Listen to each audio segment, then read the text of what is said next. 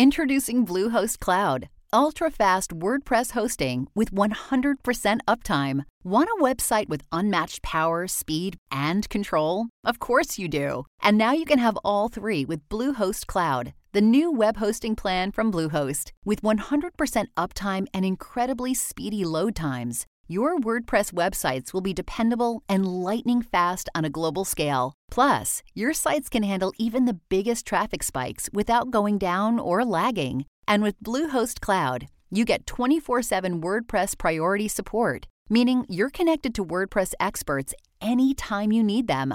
Not to mention, you automatically get daily backups and world class security. So, what are you waiting for? Get Bluehost Cloud today by visiting Bluehost.com. That's Bluehost.com.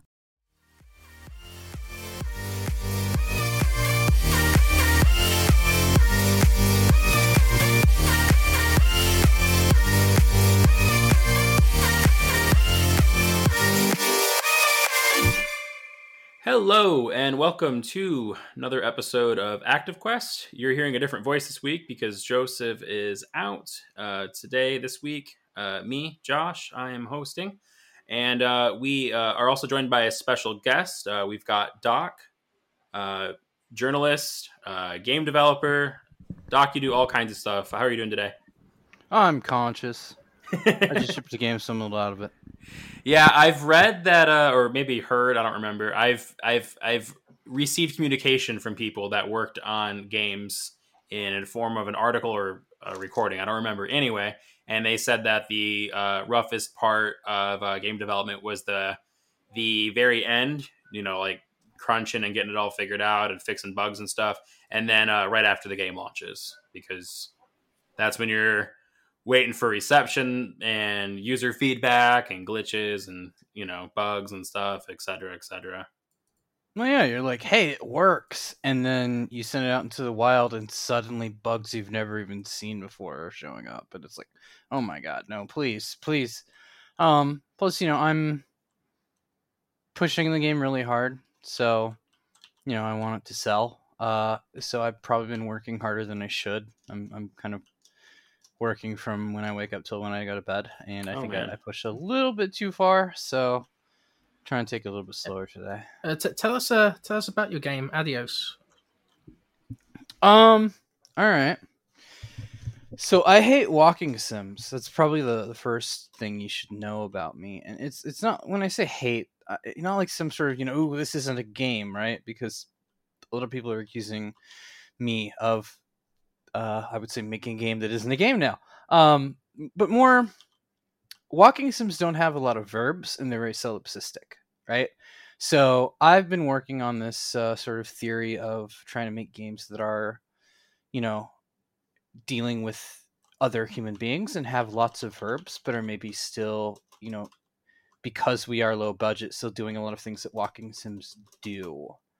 Um, you'll often see like you know new teams like they'll start off making say uh you know walking sim horror game like amnesia right? I, I, know that's not that team's first game but you know they'll make games in the vein of am- something like amnesia. And then they will uh you know they'll move on. They'll be like hey okay we did a great job. Now it's time for us to you know make a gameplay game. And that's what my hope is here. But adios is basically a game about two people in a space doing a lot of different things together. That's the boring game designery pitch. The more exciting pitch is Adios is a game about a pig farmer who has decided he no longer wants to dispose of bodies for the mob anymore, and uh, he is telling a guy who would have to kill him that he's quitting. The guy who uh, would have to kill him does not want to do this because he considers them friends. So it's sort of a, a debate about like these two guys, you know, kind of going, "Am I gonna, you know, am I gonna kill you? I really don't want to kill you. Please don't make me do this." Um, you know, you're putting me in a really tough position that I do not, really don't want to do. Uh, you know, it, it's it's meant to be kind of this tense discussion, really, between mm-hmm. two people as they do verbs. So you know there's the game has fishing although that you do on your own um, there's Uh, what else is there? Goat Uh, milking? playing, yeah, go milking, like playing goat milking. horseshoes. Shoveling shit. I, I love go milking. Yeah. Yep, shoveling shit or cow pies, manure, or whatever. You know, you end up deciding to pick in that dialogue option. You know, it's it's it's a game about doing a lot of different things. And I mean, last or two nights ago, a really big streamer, guy named Pat, um, streamed the game and got real choked up when playing it. And a lot of people have basically told me that. I have a DM inbox filled with people telling me, "Oh fuck you." Uh, I just got to this part of that part. Fuck you. You made me feel things. Uh, a couple people told me, you know, hey, I don't usually feel things when playing a game, but this game, you know, really hit me. So, you know, the goal was to do that, right? The Can You Pet the Dog account uh, did what I was hoping they would do and Mhm. tweeted, You can pet the dead dog's grave. yes, you can. Um, you know, which Was that is- is- specifically designed for that? it, it was uh, in part to see if it would happen. right. I was- I was kind of hoping that, that people would see it as like a clever sort of inversion of that. yeah. I didn't actually expect the official account. I mean, I say official, it's just some person out there doing it. But like, you know, I didn't expect that account to Yeah. To actually share it. So that was that was a pleasant sort of pleasant surprise um, you know, to get. But uh yeah, it, it's it's hit people, and that's what I wanted was a game that, you know, sticks with you, right? Um, that's something that I prided myself on in previous work and, and I continue to do. Like for me, some of the best praise I've ever received is like, you know, this is this months later I'm still thinking about it. And that's what I'm hoping to Yeah. with this is this I love when games do that because I have that happen with other media occasionally, you know, like but I feel like games have just a really uh strong potential staying power. Like it just with you being in the experience, you know, it just feels like they're they're uh in a really good spot to do that if they if they choose to. Um also the uh the how intense this game was and the um the way that the themes are explored in conversations it really reminded me of like a play and I, I really I really dug that. It kind of felt like a like a play I would read like in like an English class. Like um, it just I don't know. It was just cool because the the, the, the conversations didn't feel like they were just like surface level stuff, and I feel like in like you know a, a, a less uh, skilled uh, team could have tried to tackle these themes, but like maybe wouldn't have done it in in as interesting of a way. You know, whereas there were the way the, the the direction the conversations went and the the depth that they hit on a lot of stuff for me was just like oh wow okay. So not only are we talking about this or that but we're like going this far into it. And then that combined with like how natural the dialogue felt it just it was just a great combination of everything and when I, the actors were oh sorry, I, I was, I was just going to let you know uh, when the actors were were recording, uh, we actually first recorded them separately for our sort of demo of the game that we were going to show to some publishers, and then uh, they were like, "The script is so good, I really, I really wish we could record together." And so, you know, COVID was happening, we couldn't really get people together, so we weren't sure we could do it, but we actually managed to pull it off. We actually managed to get everybody in a room um you know talking about like talking to each other not not like bill or or, or some of the other characters but just hitman and farmer since they are the majority Yeah. of the game uh we we got them you know just speaking with each other and let them play off each other and they started having a lot of fun doing it and one of them was like man i really wish we were doing this like at a table together you know rather than having to do it over like a, a voice call uh, but they both said that the script was really strong. Um, it's not the kind of thing you normally get in video games. That's that was really encouraging. Um, like I, I realize I'm kind of tuning my own horn by saying that, and I, I want to be humble, but like it was really nice feedback to hear. Uh, you know, because it it it that's what I was going for. I didn't I didn't want a game that sounded like a game. I wanted a game where you know you had people like real people dealing with each other. That was the goal. Um, there was a negative Steam review that was like, "This guy wants you to know how smart he is," and I was actually like, when I would put interesting things in the conversation, it was because I didn't want it, there to be a single boring moment in the game.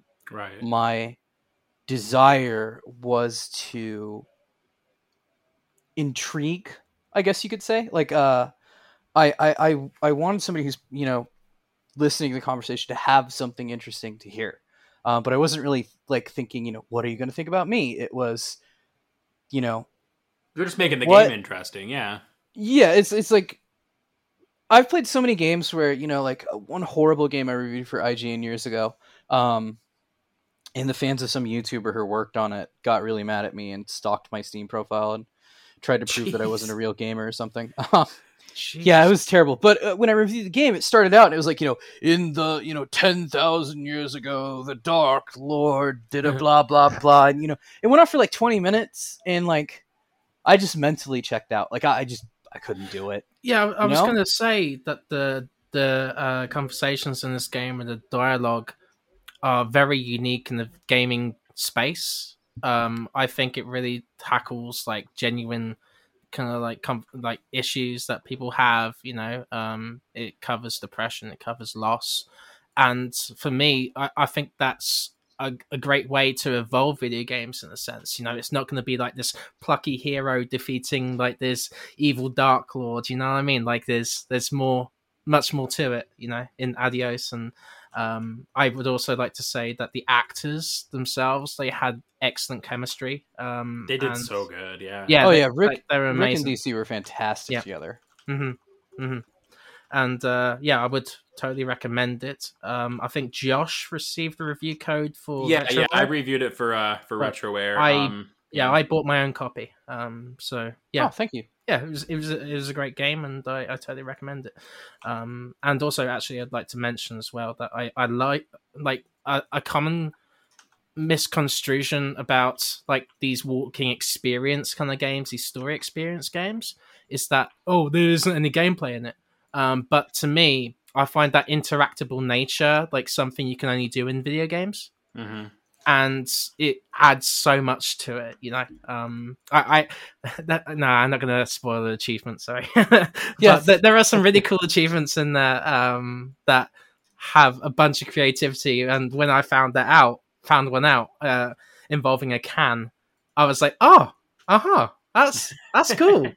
Um so I am I am sorry that a specific uh, uh, specific achievement is bugged, but we have already issued a patch. Hmm. It's on Xbox where like they like Steam already has it, itch has it, um, because they don't have a really lengthy sort of certification process. Hmm. Yeah. But uh, yeah, you know, uh, we'll, Yeah. we'll we'll get it when we. I'm gonna be double dipping and grabbing an Xbox copy too, because I uh, well, I say double dipping. I I well, I've only gotten the review copy, but I, yeah, I'm gonna buy a copy on Xbox because uh, I I don't know. I really like free roam modes, and I and I of course saw this game had that, and I was like, you know what, I'm gonna I'm gonna do that on the couch with like with a controller. Yeah. It just I think that'd be really relaxing to kind of explore the world because one thing that I I, I tried to explore uh, the environment a lot the first time, but I, I was just so engrossed in the in the in the conversations that I just didn't.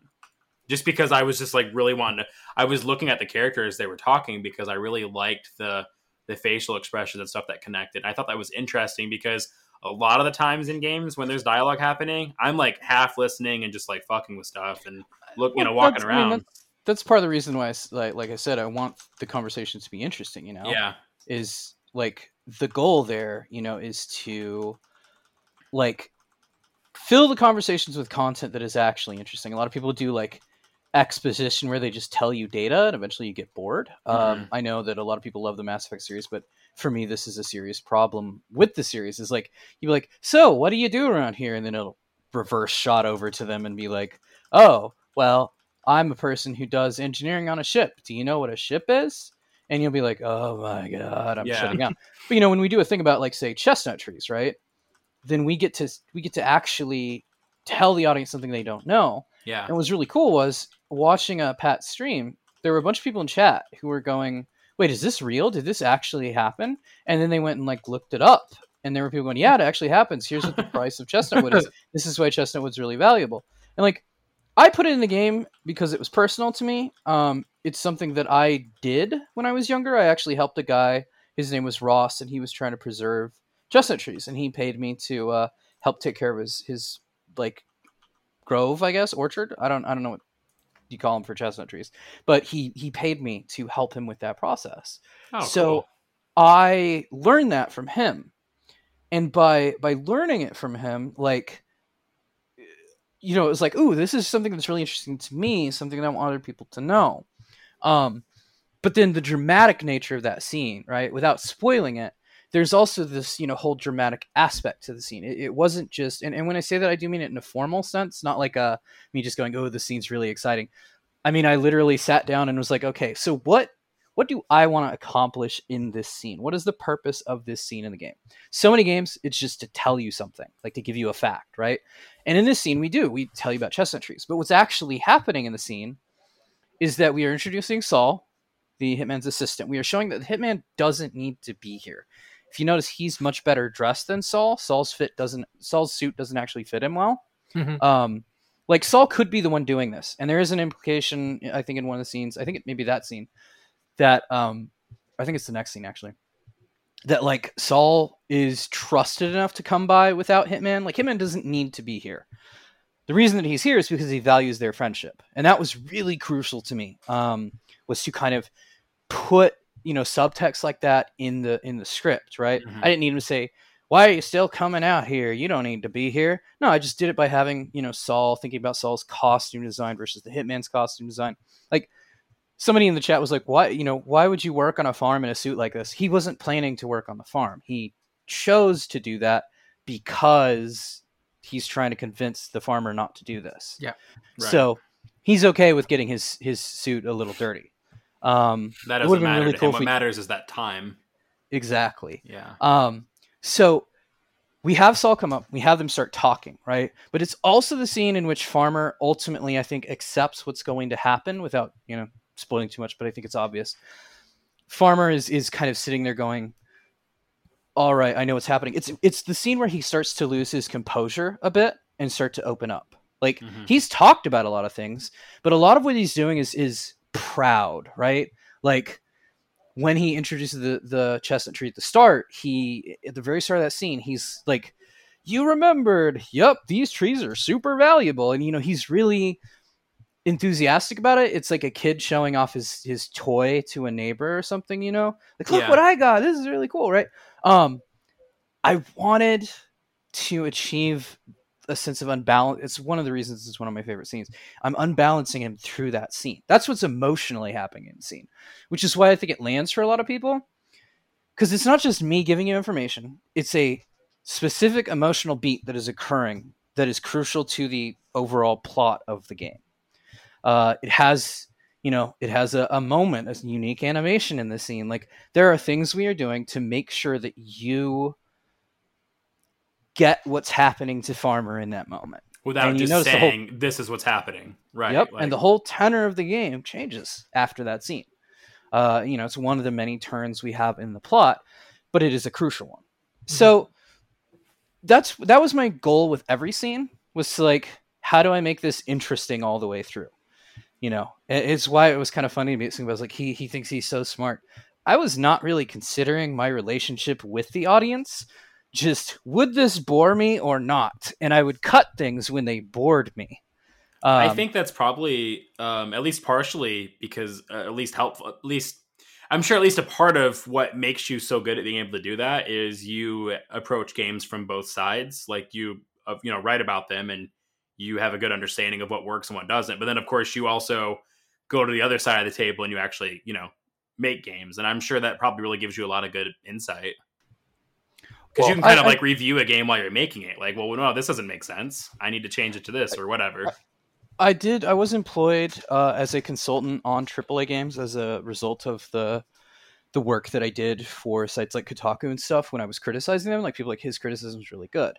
Um, I, I I don't like much games criticism. Uh, not not like a hey, I think I'm better than other people, but I think games criticism should serve the reader. And when I read something that's like you know we want to take time to uh, acknowledge, you know, the current events of Occupy Wall Street or whatever, and I'm reading it 10 years later, and it doesn't hit at all because it's some temporary, uh, temporary thing. It's like, eh, why am I reading this? And, and so much, so much games criticism feels self-congratulatory, or, I mean, I saw a critic about a year ago tweeting something like, "Remember, critics, your you, like like don't don't feel uh like your work doesn't matter your work is actually more important than the games themselves it's like Woof. no it's not No. the game is what leaves the impact on people. Very Right. few people go, you know, that essay I read on, you know, some some critical roundup site really, you know, changed the way I see the world. But a whole lot of people named their daughter Liara after Mass Effect, right?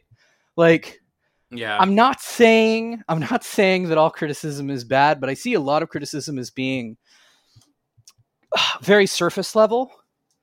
Um, you know, like I read a essay not too long ago about somebody basically upset that there were games that appeared to be wholesome but were actually horror games. And it's like, yo, that's that's a really old trope.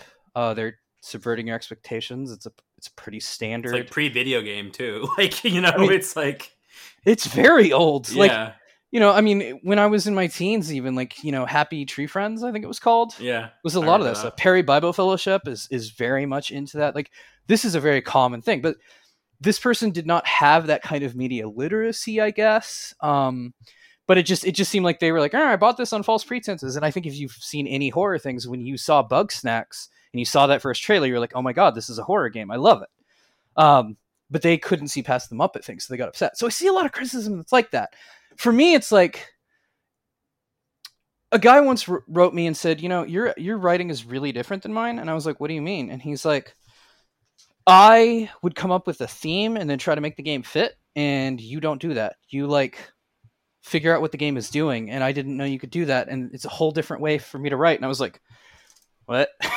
uh, to me, that was second nature. But I also went to film school where a lot of the professional film writing, not just dudes who like, you know, took a couple English classes and, and called it a day, um, you know, read a bunch of book reports or wrote a bunch of book reports that were like, what's the subtext of this? And then always trying to find the theme because there often isn't a theme in a work. Like that's, Or Work- or, like- or there is, but it's like several themes. You can't just be like it's about this. You can't reduce Yeah, it to yeah. a headline. And some people are stretching to see themes and, thi- and things very that- yeah. very Yeah. much so.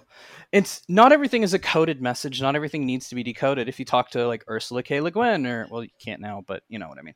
If you read her writing she actually complains about this and about people going i really liked your story but i didn't understand what the lesson was. And she's like i wasn't trying to teach you a lesson. You know like yeah, sometimes it just is. the meaning is in the telling of the story. You should just read the story. That is what i'm telling you. Right. uh, you know, David Lynch's, you know, hey, Eraserhead is my most spiritual film. Elaborate on that. No, you know, like I loved it. there are a lot of people doing this, right? It's super important to understand that criticism should be about examining the work. What is there? What am I looking at? And so that's what my criticism was is what is happening and what is it doing to us? When we play a game, we press buttons and we see things happen on screen and that does something to our brain. It does something to our emotional state. If we can figure out what that is, we can develop a uh like a a theory or a um that's not quite the right word like a philosophy we can develop a design philosophy we can say i'm going to do this because i want to achieve this effect and any artistic medium i've ever worked in i've ever been taught in works like this games are like the only one that doesn't have this and i think it's because it's new and because a lot of the games crit happened at the same time as blogs Mm, so you have a lot of people who are maybe personalities more than like good critics. Like I read an awful review of uh, uh, Disco Elysium, which full disclosure, I am in the special thanks to that game. That's like I didn't do a whole lot. I'm not taking credit or anything. I'm just saying, like full disclosure, I'm defending the game. I like those guys a lot. Uh, but just so you know, it's not. I'm not trying to pull anything over on you or anything, right? Um, in in this person's article, they basically said the game was really bad because it had this like really weird perspective on on people and it was not hopeful and you basically had to be like this you know psychopathic house type character and it was like what like a bunch of us tried to read it and figure it out and it turns out a buddy of mine was like oh yeah when this when the game got announced uh that guy was tweeting how pissed he was that members of a certain podcast he doesn't like are in it uh Oh. and this is he he doesn't like them because he thinks they're all like this kind of person. Uh, so this piece was never going to be an honest examination of the game. It was going to be this guy trying to express his like trying to prove a point. And so the reason that he didn't, you know, point out how tight the relationship between Harry and, and Kim are in uh in Disco Elysium, like the reason he didn't discuss anything like that and he had to avoid warmth is because he apparently researched a very specific build in the game and got basically the worst possible outcome. Like it's a very hard boy. build to do and play. And this, this is just uh, this is just what I was this person was telling me. It's like, oh, and I I guess I shouldn't be saying he because I'm actually not sure what that person's uh like Pronoun? you know preferred pronouns are. So I don't want to I don't want to do, do anything to offend, but I just remember the person using a male name, and so my brain kind of went there. I, if I got it wrong, I apologize. Um, but you know, it was like this person clearly had like you know an axe to grind, right? And so they they wrote criticism that was more like it, it required twisting the game in a way to make it dishonest like point. It's frustrating when intentions and or I think this this one we're getting a little better with, but c- the competitive nature in the industry because I think that's one reason so many critics. I think this is especially bad, like in the mid two thousands and uh, early 2010s, maybe. I think I think the the journalism side of the industry is getting a little bit better in terms of um, how writers interact. Um, I think it's probably just from social media and people talking more. But like it used to be so much more competitive and aggressive. And so it was this like dog eat dog, like I need to one up Chris. I need to do better than Chris. And then Chris is like, I need to do better than Josh. Because that's how we were kind of told to be to survive. I think that really hurt discourse and articles for a long time. Because instead of people being like, I'm going to give an honest, um, you know, discussion on this, it was, I'm going to try to make sure that I say something really unique and thought provoking in this article when like that's not necessarily the angle you should be approaching it from you know I mean, to an extent, I agree, but also, I never approached it that way. Like for for me, it was always, you know, what is happening, what is in front of me, and excuse me, uh, what is in front of me, and why is it interesting? Um, and when I would pitch, I would generally try to avoid a pitch that I'd heard before. Like I never wanted Yeah. to write a pitch that, you know, I'd already read because why would Mhm. anyone else read it? Um, but if I could say something no one else had said, or that I felt no one else had said, then I would I would push for it. But the, the real goal was always like I met someone who took the wrong lesson from me. I told him that a long time ago, and he took the wrong lesson from that, and apparently just went into a a situation where he would just defend bad games and only bad games. And it's like, dude, that's not that's not what you're supposed to do. Like they're still bad games. yeah, yeah, exactly. Like hot takes aren't the point. It's interesting. Like, can you be interesting? What is in front of you? What is it doing? Why is it doing it? And what does that mean? Like, just examine something and then share it with the audience. Give them something they hopefully haven't had before, but more importantly, give them something that they are, you know, hopefully interested in. Um, you know, I, I wrote my horror piece, for instance, because I played like 12, it wasn't really that many, but I played a bunch of really bad horror games in a row that were about guilt. And it was like, why is this such a common theme? It kind of sucks because it, it's it's a character. It's me disconnecting from a first person character. Like all these games are about a character who's in first person, and then you have to kind of like redeem them or die horribly because they deserve it, and it, it kind of forces you to split from yourself. Hmm. and you know I, I just i didn't like it. So i wrote a game uh, i wrote an essay you know and, and created a hypothetical game in the essay where it was like here are some other things you can do with horror. Uh you know because that was that was my goal right is to like encourage people to consider something differently. And because half of the game is a game pitch essentially it was originally going to be a creepy pasta but i couldn't make it scary um like the game is scary but like i wanted to make the actor describing the game scary um, Mm. and it didn't work out, so I ended up delaying the piece for a really long time before I finally shipped it, basically. Um, but the hope was that people would read that and find that entertaining, and I don't think anyone's ever pitched such a unique, not such a unique game, but I don't think anyone's ever, you know, read an article like that and then got a really cool pitch because I had a ton of people who read it like go, "Oh wow, I really want to play this game now," and it was like, "Good, that's that's." me too that's my goal right Yeah. like I, I want you to want this because i want you to see that horror games don't just need to be about guilt. They can be more things, and they can really get you to connect with the character. Yeah. So Yeah. By developing this, you know, get way back to our earlier point, right? By developing this uh, focus on what is the game doing, what is it achieving, what is the purpose of this, and you know, I, I probably I don't know where I got this from. Did I get it from poetry, where I had a teacher say that uh, the beauty of poetry is putting every single word into place with like a pair of tweezers, or did I get it from like film school, where it was like you only have so much film to shoot with, and therefore you cannot say anything unnecessary, like be lean, be tight with your work. Like I don't know. Um but what I do know is it helps me. I can't necessarily say it, it makes better games. I'll leave that up to other people to say. But it it helps me get through a scene. It helps me sit down and go, okay, what is the actual purpose of this? I worked with a AAA team on a game once, and every single mission in the game was a fetch quest where you would go to one place, the thing wouldn't be there. You would go to another place, the thing wouldn't be there. Then you would go to third place, you would have a boss fight, and then you would be done. And every single quest did this. And I had to sit down with this guy at this like 300 person studio and be like, so every quest here is predictable. No matter what twist you think you have. I didn't I didn't say you think you have, but it was like because every twist every quest is the same twist, it's going to stop surprising people and they're going to get bored. They're going to mentally check out, right? Like you can't just keep doing this. And he sits there and then he goes, "What's a fetch quest?"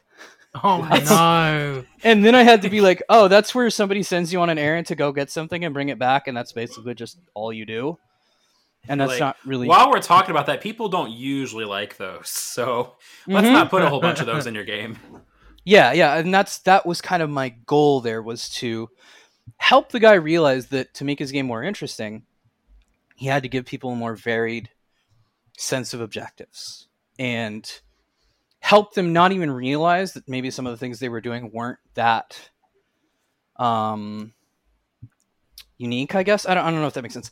In a lot of games you are often doing very simple things like uh the witcher's bloody baron quest a lot of the actual things you do in in that quest in terms of input aren't actually that significant it's almost all writing like it's almost all just interesting writing and decision making But that that context like wrapped around it is what Mhm. makes it feel good or different or better or Yep. whatever. it's it's even why like really old games would have like the water level the you know volcano level whatever because if you made a game that was all water levels no one would like it if you made a game that was all volcano levels no one would like it because it feels the same Yeah.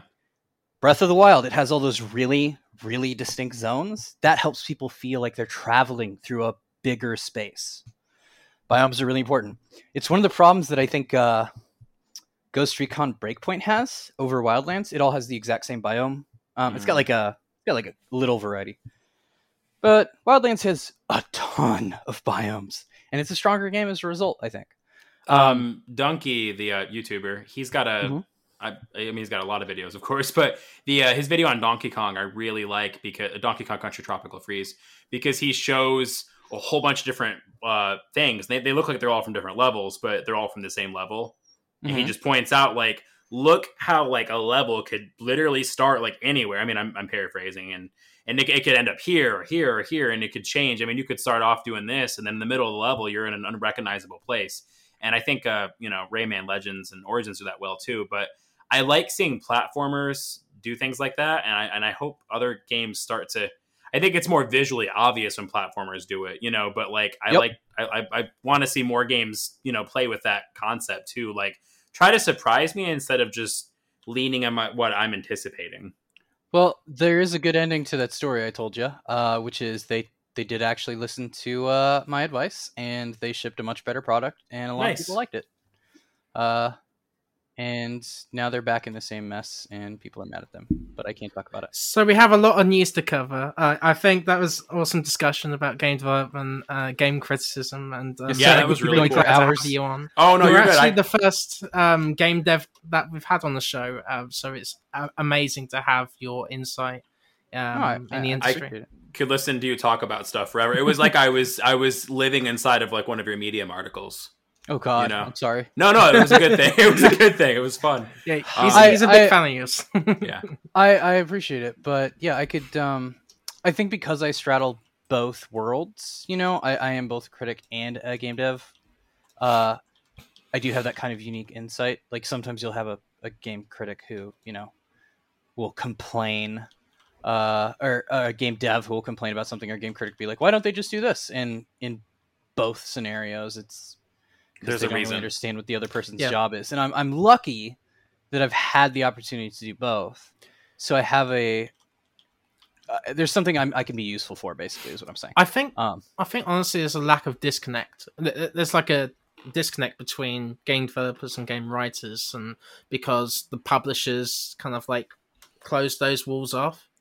In, in some cases, yeah. In other Yeah. cases, there there are game devs who know a whole heck of a lot Right. and are happy to talk about it. Or, or sorry, game writers. Um, it's I think the biggest issue that has really hurt games a lot is this weird time equals being being equal to the money spent in the game. I really I really hate that. And I think it really took off in the PS2, uh, Xbox, GameCube generation when when games could do more. Then all of a sudden Mhm. people wanted more. And now we've got these like 150, 200 hour games that like yeah, that's cool, but like I want a 30 hour version of that. Give me that. Yeah, you know? exactly, exactly. That's why I want Like- Final Fantasy VII remake to be in parts like that. I like come out every two years because it's like I don't know, fifty hour games just way too long. I'm Um, starting but some game called Tyranny soon because I hear it's it's. a Oh really yeah, that game was RPG. fun. Yeah, I heard it's really good, but it's it's lean, and uh, I do like lean. Adios' script was 4,600 words, I think. Hmm. Like roughly. there's just there's just something it, it's kind of like when there's a when there's a uh and, and it could be for any genre i just I, I my mind's on horror and i think i see this the most with horror with the best results but there's just something special about like a 90 minute movie that is good you know like it's it's it's it's it's it's a lot harder i think to make a 90 minute movie good or a, or maybe like a 10 hour a 5 hour a 3 hour a 1 hour game good as opposed to let's just throw everything at the wall and everything's in the game and the game's 300 hours long like you know i think i think i think that might be part of where it comes from too is maybe developers don't want to cut anything because it's all good but when you throw too much in there it you know I, I can't tell you the last time i finished a ubisoft game i like a lot of their games but like i can't finish all these fucking games big so, mood, big mood. but So, uh yeah let's uh we'll News, ahead. right? oh what's that I said news, right? oh yeah news uh Speak, speaking of things that are both good and maybe scary, uh, Sonic the Hedgehog 2 uh, is in production, the movie. I'm actually kind of looking forward to that because uh, I was talking to Chris on Twitter about this. Uh, I loved the first Sonic game when it came out, and as a kid, I was like, "There is no way they can make a better Sonic game." And then Sonic Two came out, and it was it was better in every way. So I kind of want to see what they do with this because the mo- the first movie was pretty fun. Um, yeah, yeah, it's it's coming out uh, sometime next year. Um, so I'm looking forward to seeing more of that because uh, the first film was surprisingly good. I was not Um, expecting Sonic and Pikachu to break the video game movie curse. Yeah, yeah, yeah, for sure. But they, they did because the writers were given free rein over it, pretty much. Um, It turns but out yeah, when you don't just out- copy the plot of a video game, you can actually do a really good job. I, I agree. I agree. I hope that Mortal Kombat film is uh, pretty good too, but we'll see. Um, yeah, Sonic the Hedgehog 2 is coming out on April 8th, 2022. Yeah. Um I used to whenever there was video game movies that I would like defend over the years, it would always be with concessions. you know, like, well, Yeah. yeah. it's good, but it's you know, it's a video game movie. You got to, you know, that kind of thing. So it was really cool to just watch the first Sonic and Detective Pikachu and be like, that was fun. And I didn't have any like, you know, you know, little thing, little just you know things I had to add. Like, well, you know, that you know, it, it, it's it's a video game movie. I was it was nice to not have to do that.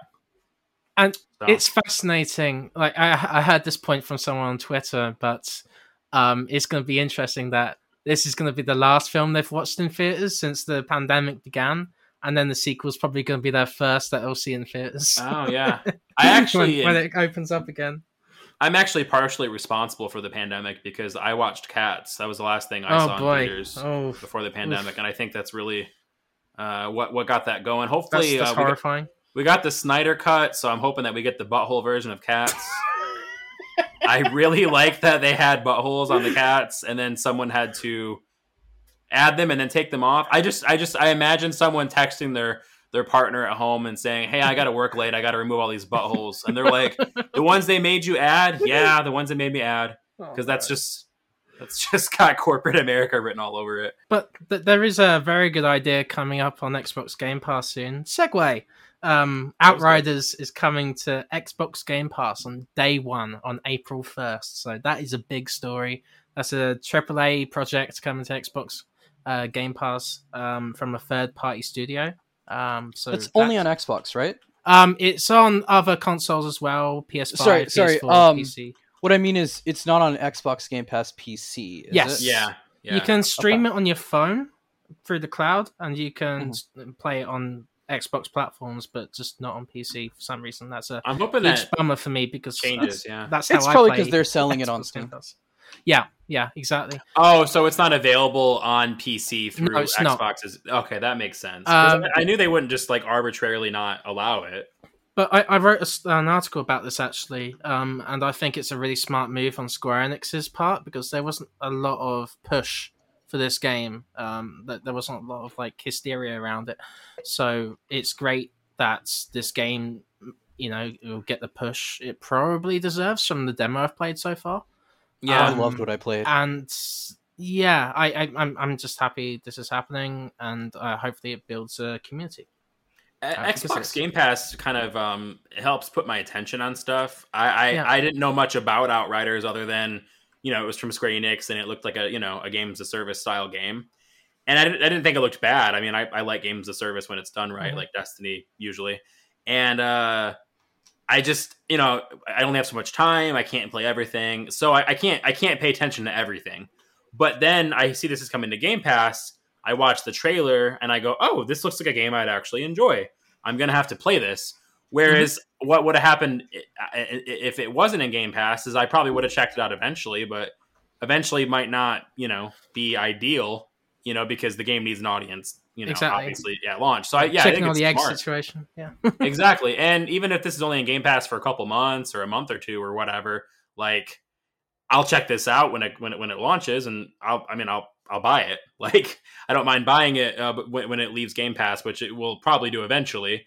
Uh, I mean, you know, maybe not. Destiny's been in there forever, but either way, um, yeah, really smart call. Glad it's in there, and um, yeah. Speaking of other uh, good good games, we've got a story from Liana Ruppert um, on Game Informer. Uh, Sony's Play at Home initiative is uh, really good. Like it was good last year. There was uh, I don't remember what they gave away. I just remember it was good.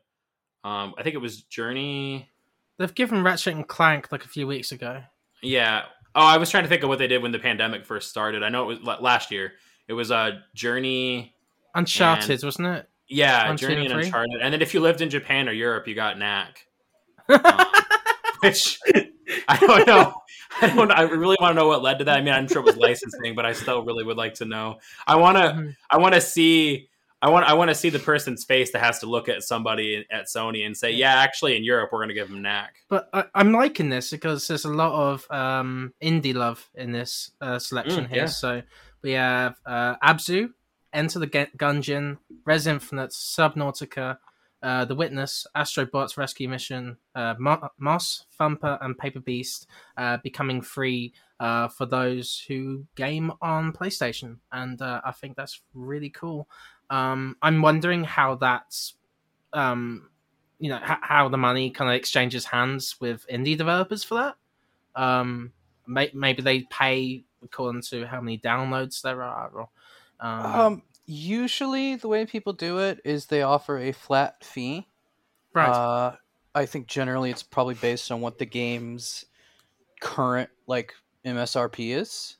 Mhm. So you know, if you make a game and you sell it for five dollars, when somebody comes to you, they're gonna be like, "Yeah, here's forty thousand dollars," right? Um, but if you make it for say thirty dollars, maybe like here's three hundred thousand. Uh, That's kind of the And then for them, it's guaranteed money, so developers are probably Yeah. like, "Yeah, sure, cool." Yeah, and it's you know it's like well our sales have kind of slowed down, or we've been in a few humble bundles. Like why not, right? Because you notice they're not giving away like say Pathless, which is the Abzu guys' next game. Um, that one's still on Epic Game Mhm. Store for forty bucks. That one's still on I think PS4 for forty bucks. Like it's it's that one's they're not giving away free. It's it's always going to be. But maybe. Abzu will drive people to to buy that. Maybe. hopefully maybe people go you know hey what other games does giant squid have you know if you're if you're a really smart game developer you'll probably patch that game with a check out our latest game Yeah, thing, exactly. you know, Mhm. which sucks as a player, but does drive a lot of people to discovery. It is a like discovery is your biggest enemy in games. You know, getting people to Yeah. Word of Notice you. is the best Mhm. way of marketing your game. Um, Mhm. Because it's like on most Adios. My hope is that uh people, you know, if they like it, they tell people. Because like if I retweet tweets, nobody pays attention. But if somebody tells their friends this game really meant a lot to me, buy it, suddenly you see a lot more people p- taking notice. Yeah. A call to action in a, in a quote tweet is way better than a retweet, right? Hmm, okay. Um, because you know, like if, if somebody knows you, like if if you retweet me and somebody follows you but doesn't follow me, they're going to take your endorsement over you just retweeting me, right? Because they don't know me, they don't know who I am. They they might not even realize why I showed up in their feed, um, at first. a But if your tweet's there with me above it saying, "Yo, you should get this game. It's really cool. I played it and I liked it." Mm-hmm. So as many barriers as you can remove to somebody making that decision to pull the trigger, the better. And a personal endorsement from somebody who you know you hear in your like you can hear their voice in your head. You know, you know what they look like, you know their facial expressions or whatever, depending on how close your relationship is, right? Um, you know, that personal endorsement is gonna go way further than just retweeting. Right. So I was going to ask you too. I don't know how much you can say on this, so you know, please, you know, uh, if you can't say much, I'll, on I'll it, tell I you. I'll. I'll tell you. Okay, yeah. cool, cool. Um, I wanted to ask, uh, kind of on this subject, uh, PlayStation Plus games the gold. Um, I know you spoke positively on Game Pass, but are are are Plus and Gold g- generally good for for you know publishers, or is it kind of like a, a, not really that great? That's a situation where I've never spoken to anyone about the topic, so I'm not 100% sure. Hmm. But Hmm. if it's anything like, say, a humble bundle, which I have, I have been in, yeah, it's pretty nice. You know, Okay, I don't know what it does long term. Uh, I do know that various people have talked about this. When their games are available for free, um, for some reason, they make more money. Interesting. Yeah. Um, like when you put a game on Game Pass, it makes more money. So I assume it is similar, though I Cool. cannot be 100% I've just positive. I've always felt kind similar for of games with gold. Weird about it because as a consumer, I'm like, oh, cool, free games with my subscription, yay! But you oh, know, they're definitely getting paid for it. I just cool. Yeah, Don't and know uh, effective I it remember an indie game called Descenders. It's made quadruple its sales because of Xbox Game Pass, um, and that's a massive figure, right? So it's doing some wonders for indie games. Cool. And That's good. it's I- find that Xbox Game Pass is great at discovery, you know. Um, but to add to the story here, um, those three games I mentioned, um, they'll be live on March 25th at 8 p.m. Pacific, and then later on in April they'll be giving away Horizon Zero Dawn Complete Edition um, between April 19th and May 14th. So there's apparently there's even more, even bigger announcements coming uh, next month too. So Hopefully, yeah, you can claim them on things. PC too, because my PS4 broke last year and I haven't gotten a five yet. So I'm hoping I Oh. can just go onto my account on PC and just you know yeah, you probably could for the PlayStation Store, but that, I can't guarantee. I can't guarantee. I'm gonna that. check. I'll let our listeners know because I'm, I'm No, hoping but, that's the but case. let you know. Let, let us know uh, if you can Yeah. do that or not when that when the time arrives. Um. So uh, what's the next story here? Oh, uh, next story is not fun news, but it's something that we gotta you know mention. Um, of course, there's been a pretty big rise in anti-Asian American uh, hate crimes, and uh, that's been kind of happening throughout the pandemic, but it's gotten a lot uh, worse. And then, of course, we recently had the uh, shooting in um, Georgia. Um, but it, it one one nice thing uh, that did happen uh, around that was uh, we did see a lot of companies. Um, I'm looking at Liana's article on Game Informer here.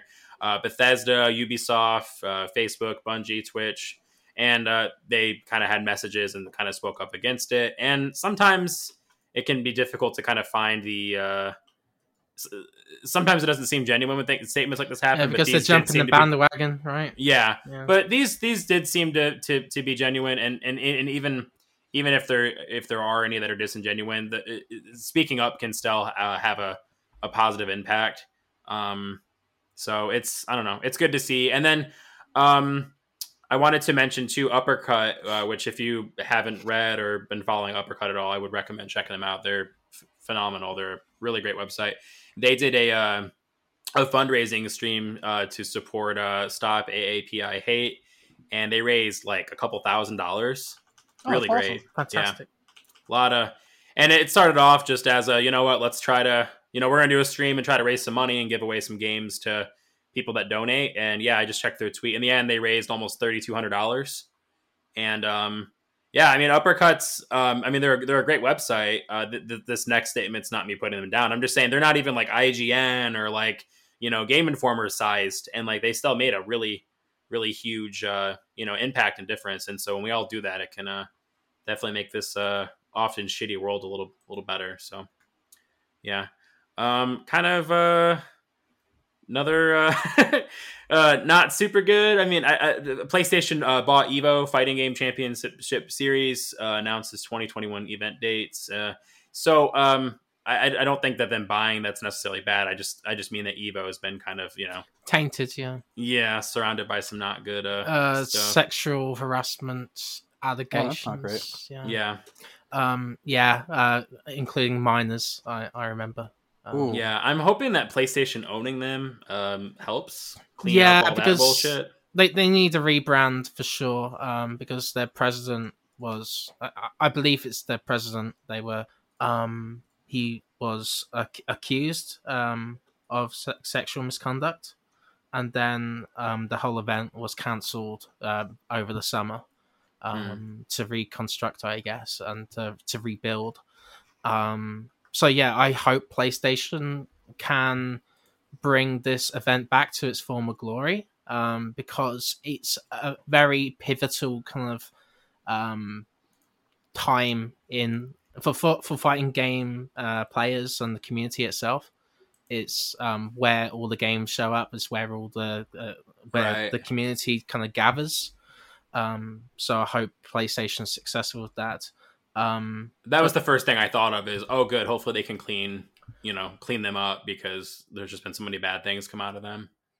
Uh, so yeah, Nintendo provided a statement because you know Sony owning Evo now, it, like we don't know if like uh, Super Smash Brothers is going to be featured, and that's like one of the major games from the, the Oh, show. okay. So they've said, uh, "quote Nintendo has enjoyed engaging with fans at past Evo tour- tournaments and wish the show organizer uh, organizers the best with their new venture." Um, we will continue to assess Evo and other opportunities as we plan for future online and offline Super Smash Bros. tournament activity. End quote. I would imagine PlayStation would try to do whatever they can to keep Smash as a part of it. I mean, I'm not a Smash player, but I know Smash Brothers is you It's know it's a big views getter for the event. Um and uh yeah, like it's it's it, like Super Smash Brothers has been really pivotal in that tournament's history. So hopefully we'll see that back at some point. Or Nintendo does their own thing. I know they do their own esports events and they have their own initiative. Maybe- Nintendo Versus. So this means we get a new PlayStation yeah, Smash Brothers. I forgot what theirs was. All Stars. PlayStation PlayStation All Stars Battle Royale. I love that game, and no one else likes it. So Yeah. Well, the game's the game's fine. I just yeah, Yeah. Uh, maybe maybe we get a better name. I think we should call it PlayStation Beat 'Em Up Boys or something. Mhm. I'm joking, but something better because All Stars Battle Royale sounds like a like an off-brand kind of uh, yeah, you know yeah. game name. I don't know. Uh, fun news though, um, or at least you know, there's nothing bad in this. So uh, good news, fun news to talk about. Uh, Square Enix presents uh, had their digital showcase. Uh, we'll run through these kind of quick because there's a lot um, Oh, yeah. to to get into. Um, the the thing I think was really great. Um, I think. I think I saw Gene Park tweet this from uh, Washington Post, but he mentioned that it was a good thing that they uh, kind of, uh, you know, announced ahead of time, like, here's what we're talking about. I think that was a great idea. Um, maybe Nintendo should consider doing that to, to prevent people from getting as wild as they do with, oh man, they're going to announce a, a new, you know, this or that. And so I think that was smart to kind of uh, help with expectations. Of course, a lot of that's just on people needing to be reasonable instead of, you know, predicting Mother 3 is going to get announced for Switch. Like, you know, people just run with predictions. But anyway, uh, so I'm just going to kind of run through them. We got an article here from Polygon from Owen S. Good. Um, I don't know if this is in order. I think it is, but we're going to go with this either way. Nope, it's not in order. It's not okay. Um, so Life is Strange True Colors was announced. Uh, it's going to be uh, launching on September 10th. Google Stadia, PS4, PS5, PC, Xbox, Series X, pretty much everything except I don't see Switch. Um, So the first thing that I I, I think is uh, worth just you know we'll mention a couple quick things on this one. Um, there's going to be a uh, um, uh, Ultimate Edition or Better Edition, and it comes with a uh, kind of a, a, remake, remaster of a Life, the original Life is Strange, called Life is Strange Two Colors and uh, True Colors, and it looks. Uh, or uh, no, that's that's the uh, regular game. What's the remake called? Oh, uh, it's just called remastered, I guess. Oh, yeah, is that what it's called? I'm sorry. Okay. Yeah, remastered anyway. collection. That's it. Okay, remastered collection. Okay, so yeah, it also comes to Life is uh, Strange remastered collection, which includes uh, the first game and Before the Storm, and they, the, they didn't really show too much, but the game's going to you know look better and play better and yeah it's going to be new so. animations as well i believe so like we won't see that stiff kind of movement we'll actually see like yeah um motion captured actors i believe which is cool because um, i mean i i like i like the life is strange uh, games but um, I definitely think that that's a uh, makes the, the, the point yeah. of entry difficult for new people. Is you know the games have a almost like a Bethesda jank going and on. I think this is the death of episodic games as well because True Colors is going to be released as a full title, so you have all five chapters, or I'm assuming it's five chapters in one kind of product. Um, I like episodic formatting. Yeah. I just don't like waiting for releases. Mm-hmm. You know, if that makes sense. So like uh, Alan Wake, um, or or or getting a Walking Dead, or I mean, sorry, a Telltale game or Life is Strange style game, and playing it when it's all out. Like I'm saying, if I'm not having to wait for the content, I I like the like the the you know that that structure, that flow. I think it works kind of fun for chapters and the structure. But yeah, I I uh, so I guess what I'm saying is I kind of hope that they still have an episodic kind of flow. Yes, they do. Just, yeah, they yeah. do. Okay, cool. They said I, I, like that. the funny thing is, is that you said um, the storyline is so devastating that you could just like take a break for a while in, in the chapter. oh, okay, it's separated cool. in chapters. Um, but Doc, I did want to ask you: do, do you think there is a future in episodic games?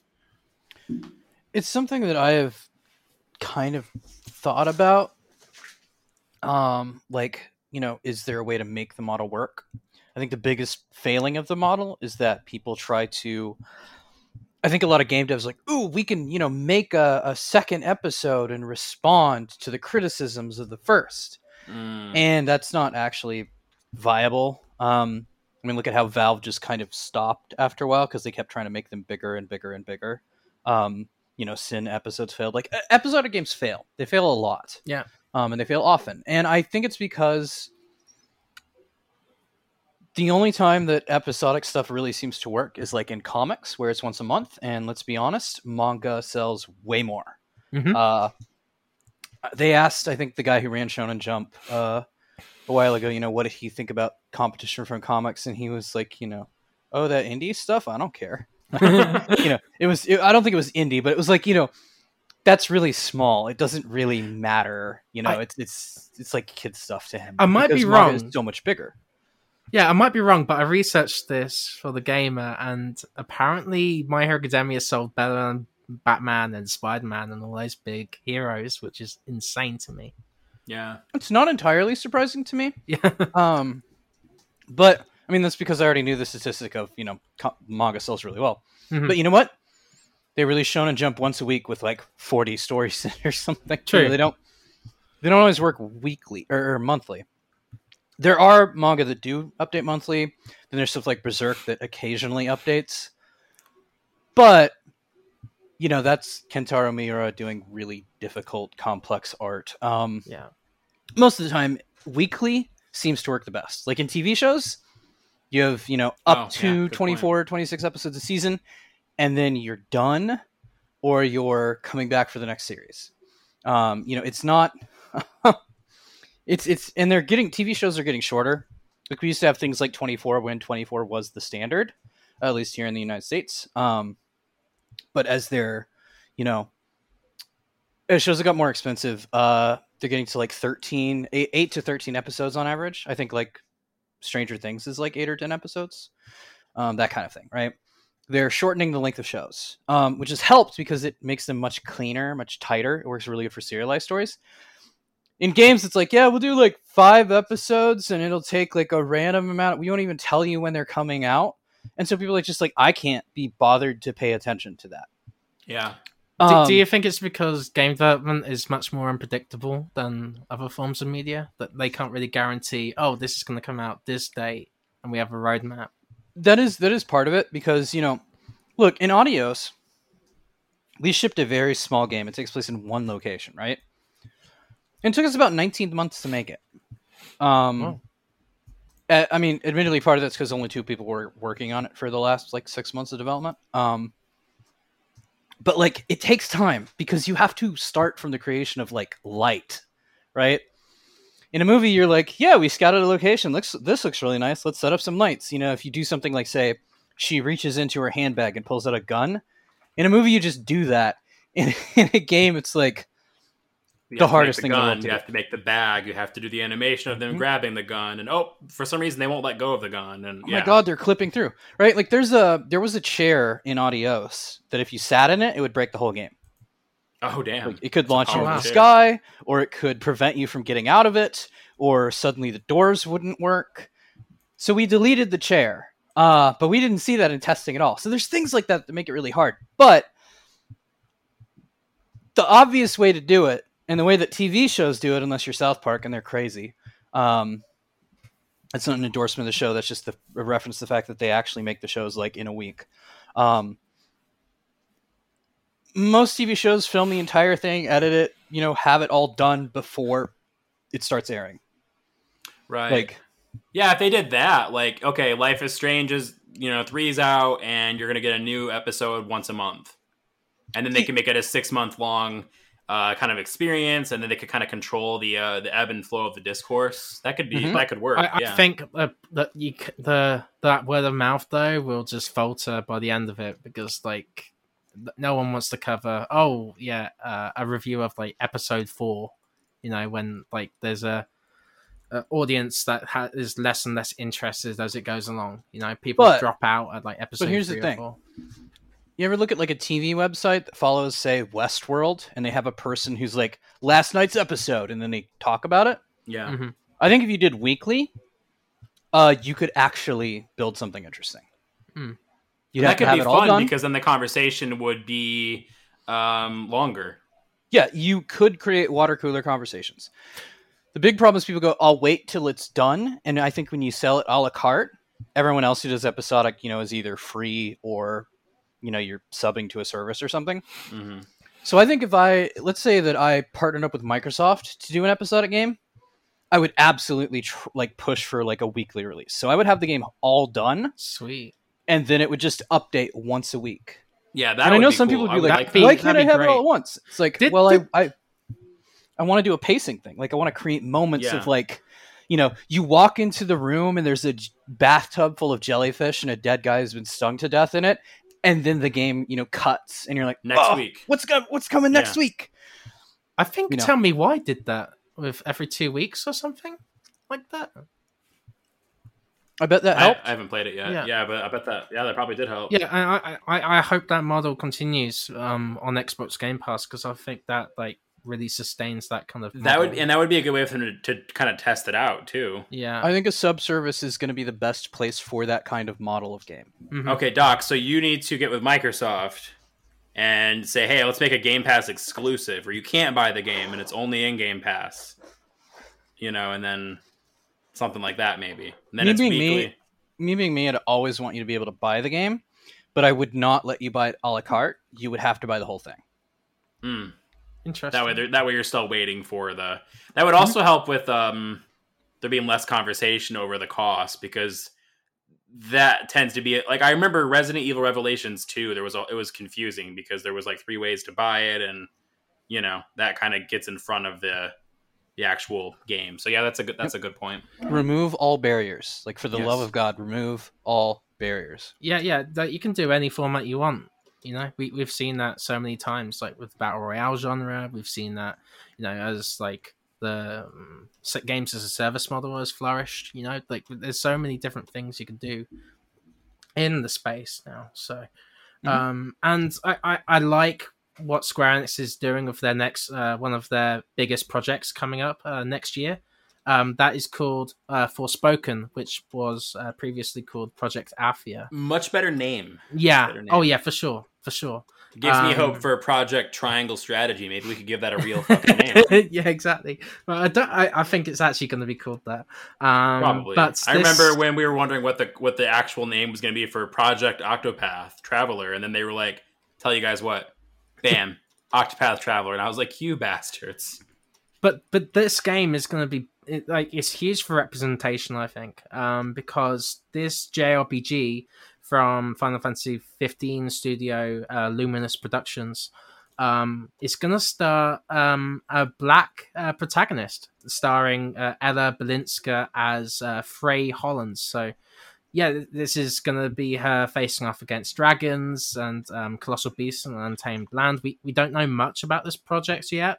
We saw like a brief teaser, but from what we saw, it, it, looks very impressive. I like the color and lighting a lot. If Yeah. if if the final game has that kind of color and lighting, then that'll make me happy because it, it just looks sharp. And what makes me super excited about this project is that it's going to be a blend between Western kind of like story design and like writing and the Japanese game development because this is going to be the writing team is led by Gary Whitta, who's known for uh, Rogue One um, and Book of uh, Eli. Book of Eli. Yeah, Yeah. so it's going to be interesting to see how this turns out. Um, we also found out it won't just be on PS5; it will also be on PC. Uh, so Hmm. that is a very exciting game. I- I'm um, very much looking forward to hearing more of. Yeah, we saw a little bit more about of Outriders, Outriders, so but yeah, that. it looks. Balan Wonderworld is a complete freak show, and I'm scared of it. I like that you were kind of interested in that when it was first announced, no. and then now you're like, I get that played shit the away demo, from and me. it's horrifying. Um, but the next one, uh, next piece of news, I kind of called Marvel's Avengers uh, Black Panther DLC. Um, we are going to get that um, later this year, and it's set in like uh, uh, like a war for V- Wakanda kind of like cool landscape. Uh, so I'm very excited to see more of that. Um, I think that will re-energize the game. I hope um, so because I, I want to play. I like games as a service. Like Yeah. when it's done right, I really like that genre. And I know the story. You and Joseph, when we reviewed it, you or when you guys reviewed it, you guys liked the story a lot. Yeah, They just the need to figure out how to get the game. other aspect of it to work if they're going to keep it as a games as a service style game. Yeah, um, Everybody and- wants to be Destiny, but they're not being Destiny. You know, like and Black Panther's a really cool character. I Like love he, he's completely unique in that roster. He's not just like another bow and arrow kind of guy. You know, he like Hawkeye. he uses his claws. he has melee combat, so it's going to add a bit of variety to the game already. So I'm looking forward to seeing more of that. Um, yep. Uh, the next one I was very very happy about. It's Yeah. uh, Tomb Raider Definitive Survivor trilogy. I absolutely love the uh, the uh, Tomb Raider uh, kind of soft reboot trilogy. Um, I, I haven't really played a lot of the uh, older ones. I mentioned this before, but whenever I say that, I just want to say I'm not saying anything bad about the old games. I just didn't really engage with them because I was a, a kid and you know those games were fucking hard when I was a kid, so I didn't really play the old games. But anyway, uh, Tomb Raider thir- 2013 was like one of my favorite games that year. I think it did a lot of really good things, and um, so I'm glad that this is still happening. It kind of felt like uh, Square Enix uh, was kind of I don't know. It felt like they were getting more hesitant around what they did with Tomb Raider when uh, Shadow didn't hit the projected like sales they wanted it to hit. Um, I, I'm glad to see that they're still doing stuff with it, and I hope that we see more games too because I, I love what they've made so far with uh, with this. Crystal Dynamics is uh, is great. Yeah, I think a new one's coming. Um, they they said during this stream uh, that more Tomb Raider related announcements are coming. Cool. So- I'm, I'm looking forward to the uh, anime too. Yeah, and I, I think it's the 25th anniversary, if I'm correct. Mhm. So yep, they're they're doing more than Nintendo did for uh, Mario, who is Right. the most well known video. I'm so frustrated. They did more for Luigi during Yeah. the year of Luigi than Mario's You, anniversary. you know what made me really sad? Like What? um I saw I, I made a pitch based on what I saw in SEO.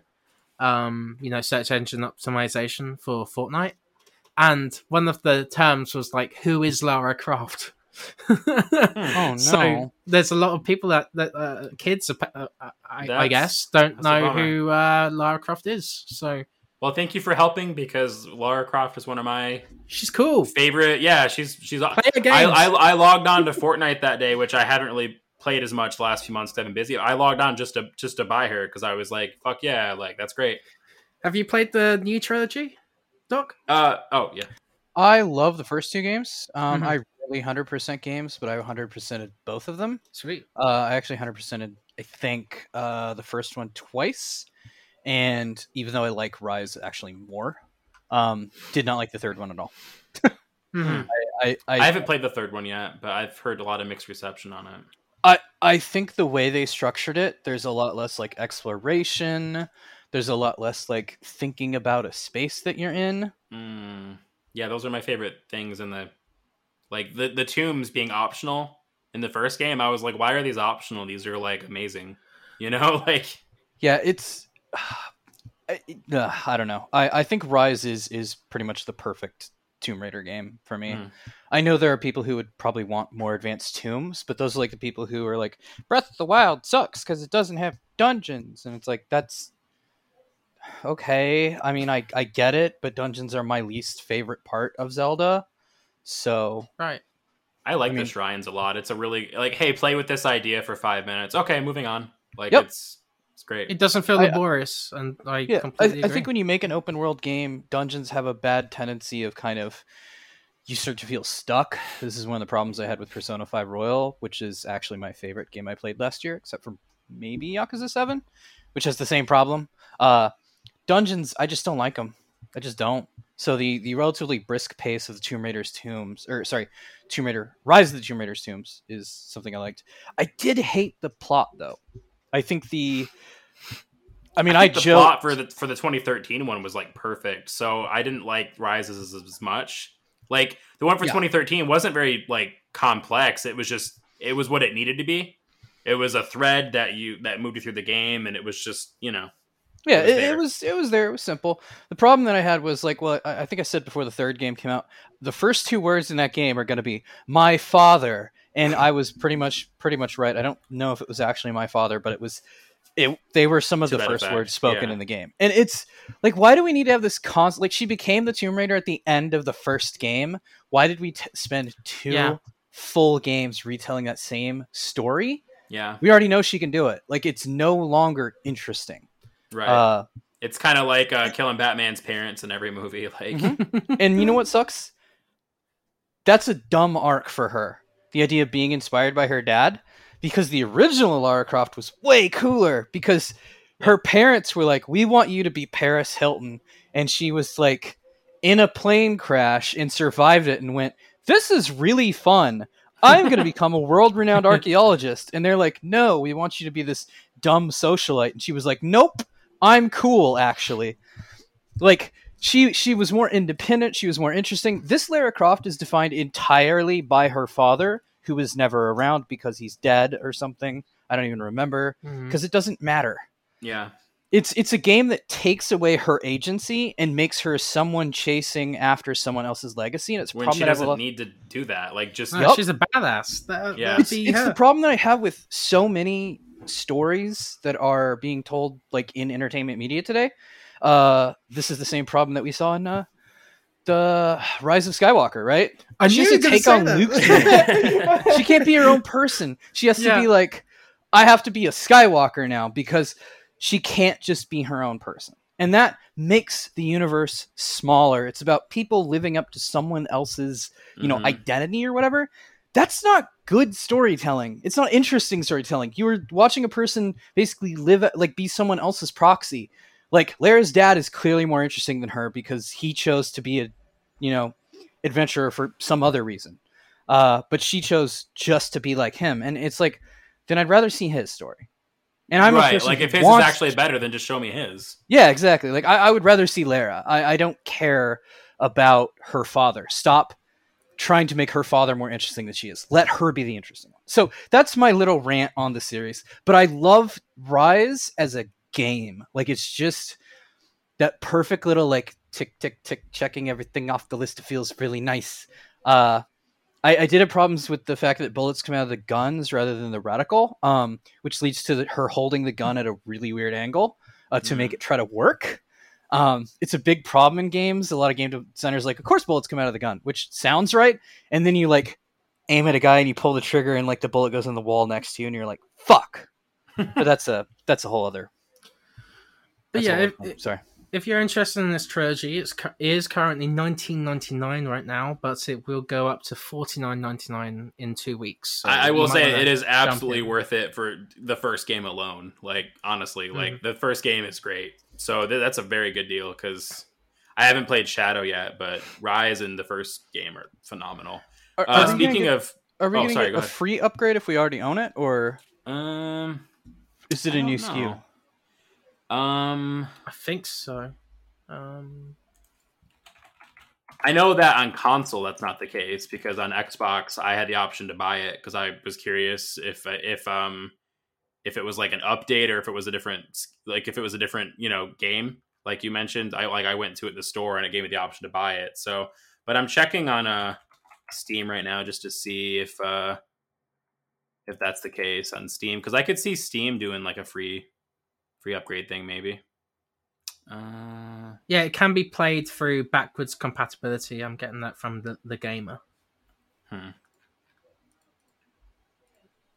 So yeah, Tomb a- Raider Definitive Survivor Trilogy can be played on PlayStation 5 and Xbox Series X slash S via backward compatibility. The But Mi- it's a- Microsoft Store mentions 5, 4K resolution and HDR support. But it's not a free upgrade. Like it's a it's a separate purchase, isn't it?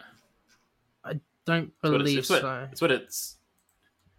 Well, like I mean, like what it's not. It's not. You already bought this, so this is upgrading for free. Like you're having to buy a separate version of it, uh, aren't you? That's what it looks like. Okay, so I just checked on Xbox's website, and I, I'm signed in, and I own the uh, the the first two games at least, and it it the Tomb Raider Definitive Survivor trilogy is a uh, a separate purchase. It's not something I can just add to my library. So, Okay. um, unless maybe maybe if I owned all three, that's something I can't test. I don't own Yeah. Shadow, so I'll I'll send Square Enix an email just in case, so we can clarify that next week. yeah. But as of right now, it does look like it's probably a separate purchase, which is a bummer. But yeah, at least it's on sale. Um, I'm actually tempted to to grab that because I don't have Shadow anyway, so it's like I would You be might as well. Exactly. yeah, I would be getting Shadow for 20 plus better versions of the other two games. So, but um, speaking of problematic things, Just Cause Mobile was also announced, and uh, it is a game. Um, I don't know. We can skip. I don't this think one. it- Like, yeah, it's just like yeah, there's not much to say. I don't think I don't think it looks like bad. It just doesn't look remarkable. But so there was I think also- it's interesting to have it in this presents thing. Yeah, there was also a Hitman game. Um, uh, I think it's a sniping game, like mobile sniping game.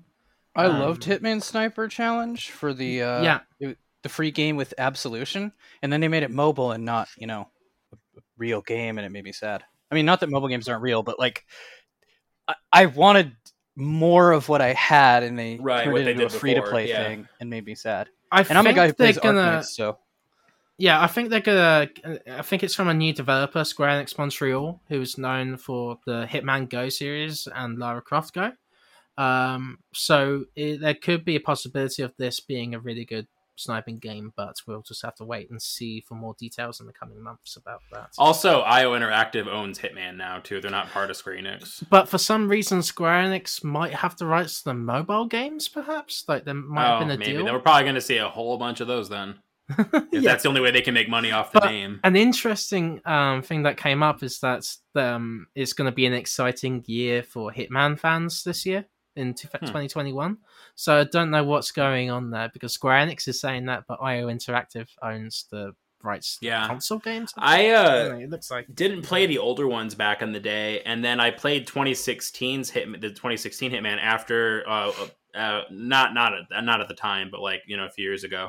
Um, after hearing a podcast, I like uh, watch out for fireballs talk about just like just the sh- they were talking in detail about the game and like just the sheer amount of variety in that game and like it's almost like like a Breath of the Wild kind of thing where if you think you can do this, you probably can. And that was just it made it such an interesting you know thing to kind of play in. So I, I, definitely need to check out two and three because I, I loved the uh, first one. Uh, they also announced Space Invaders AR, which I'm not normally as into stuff like this, but this looks kind of cool. Like yeah. I don't know, it looks neat.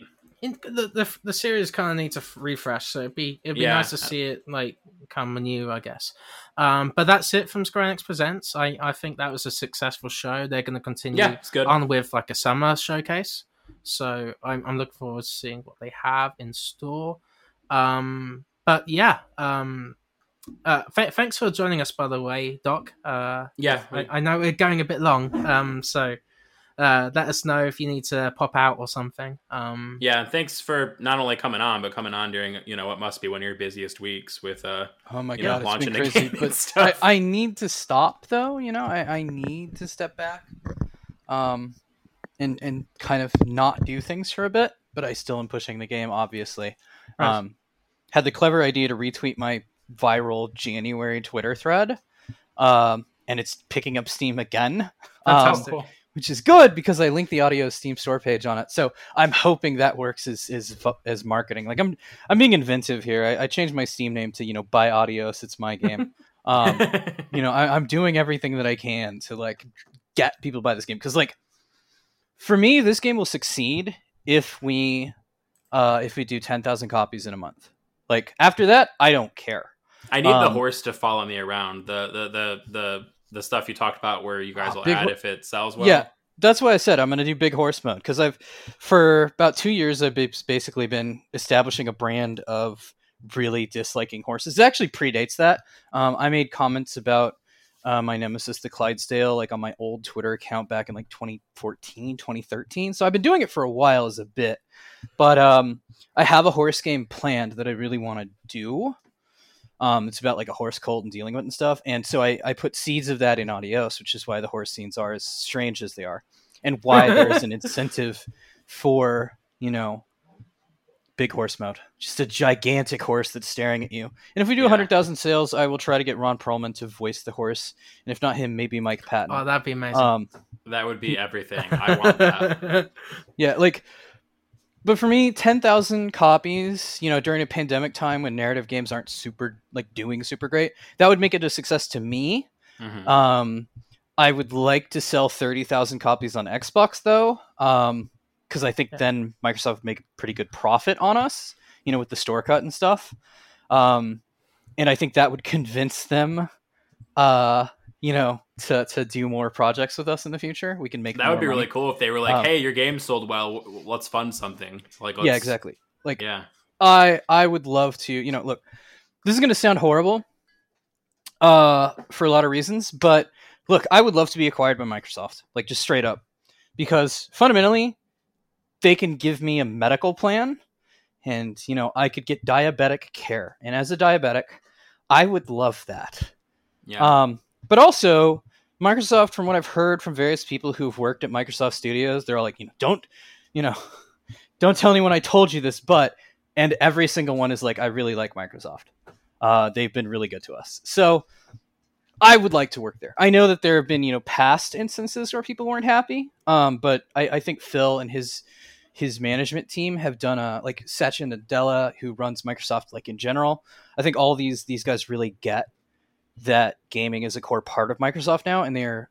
I, I think people are starting to get. I like the- that you said that because yeah, there was a long time where it was almost like that's what it was. It was like Xbox was treated like the stepchild of Microsoft, and After- so because of that, yeah, after Paul Allen and Bill Gates left, uh, the PC division got shut down, and apparently those two guys had been the ones who pushed for Flight Simulator to always have like a bi-yearly release. Mm. Um, and after they left, uh, they shut down Ensemble. They shut down, you know, so no more Age of Empires. They shut down uh, ACES team, which made Flight Simulator. Um, just everybody got shut down.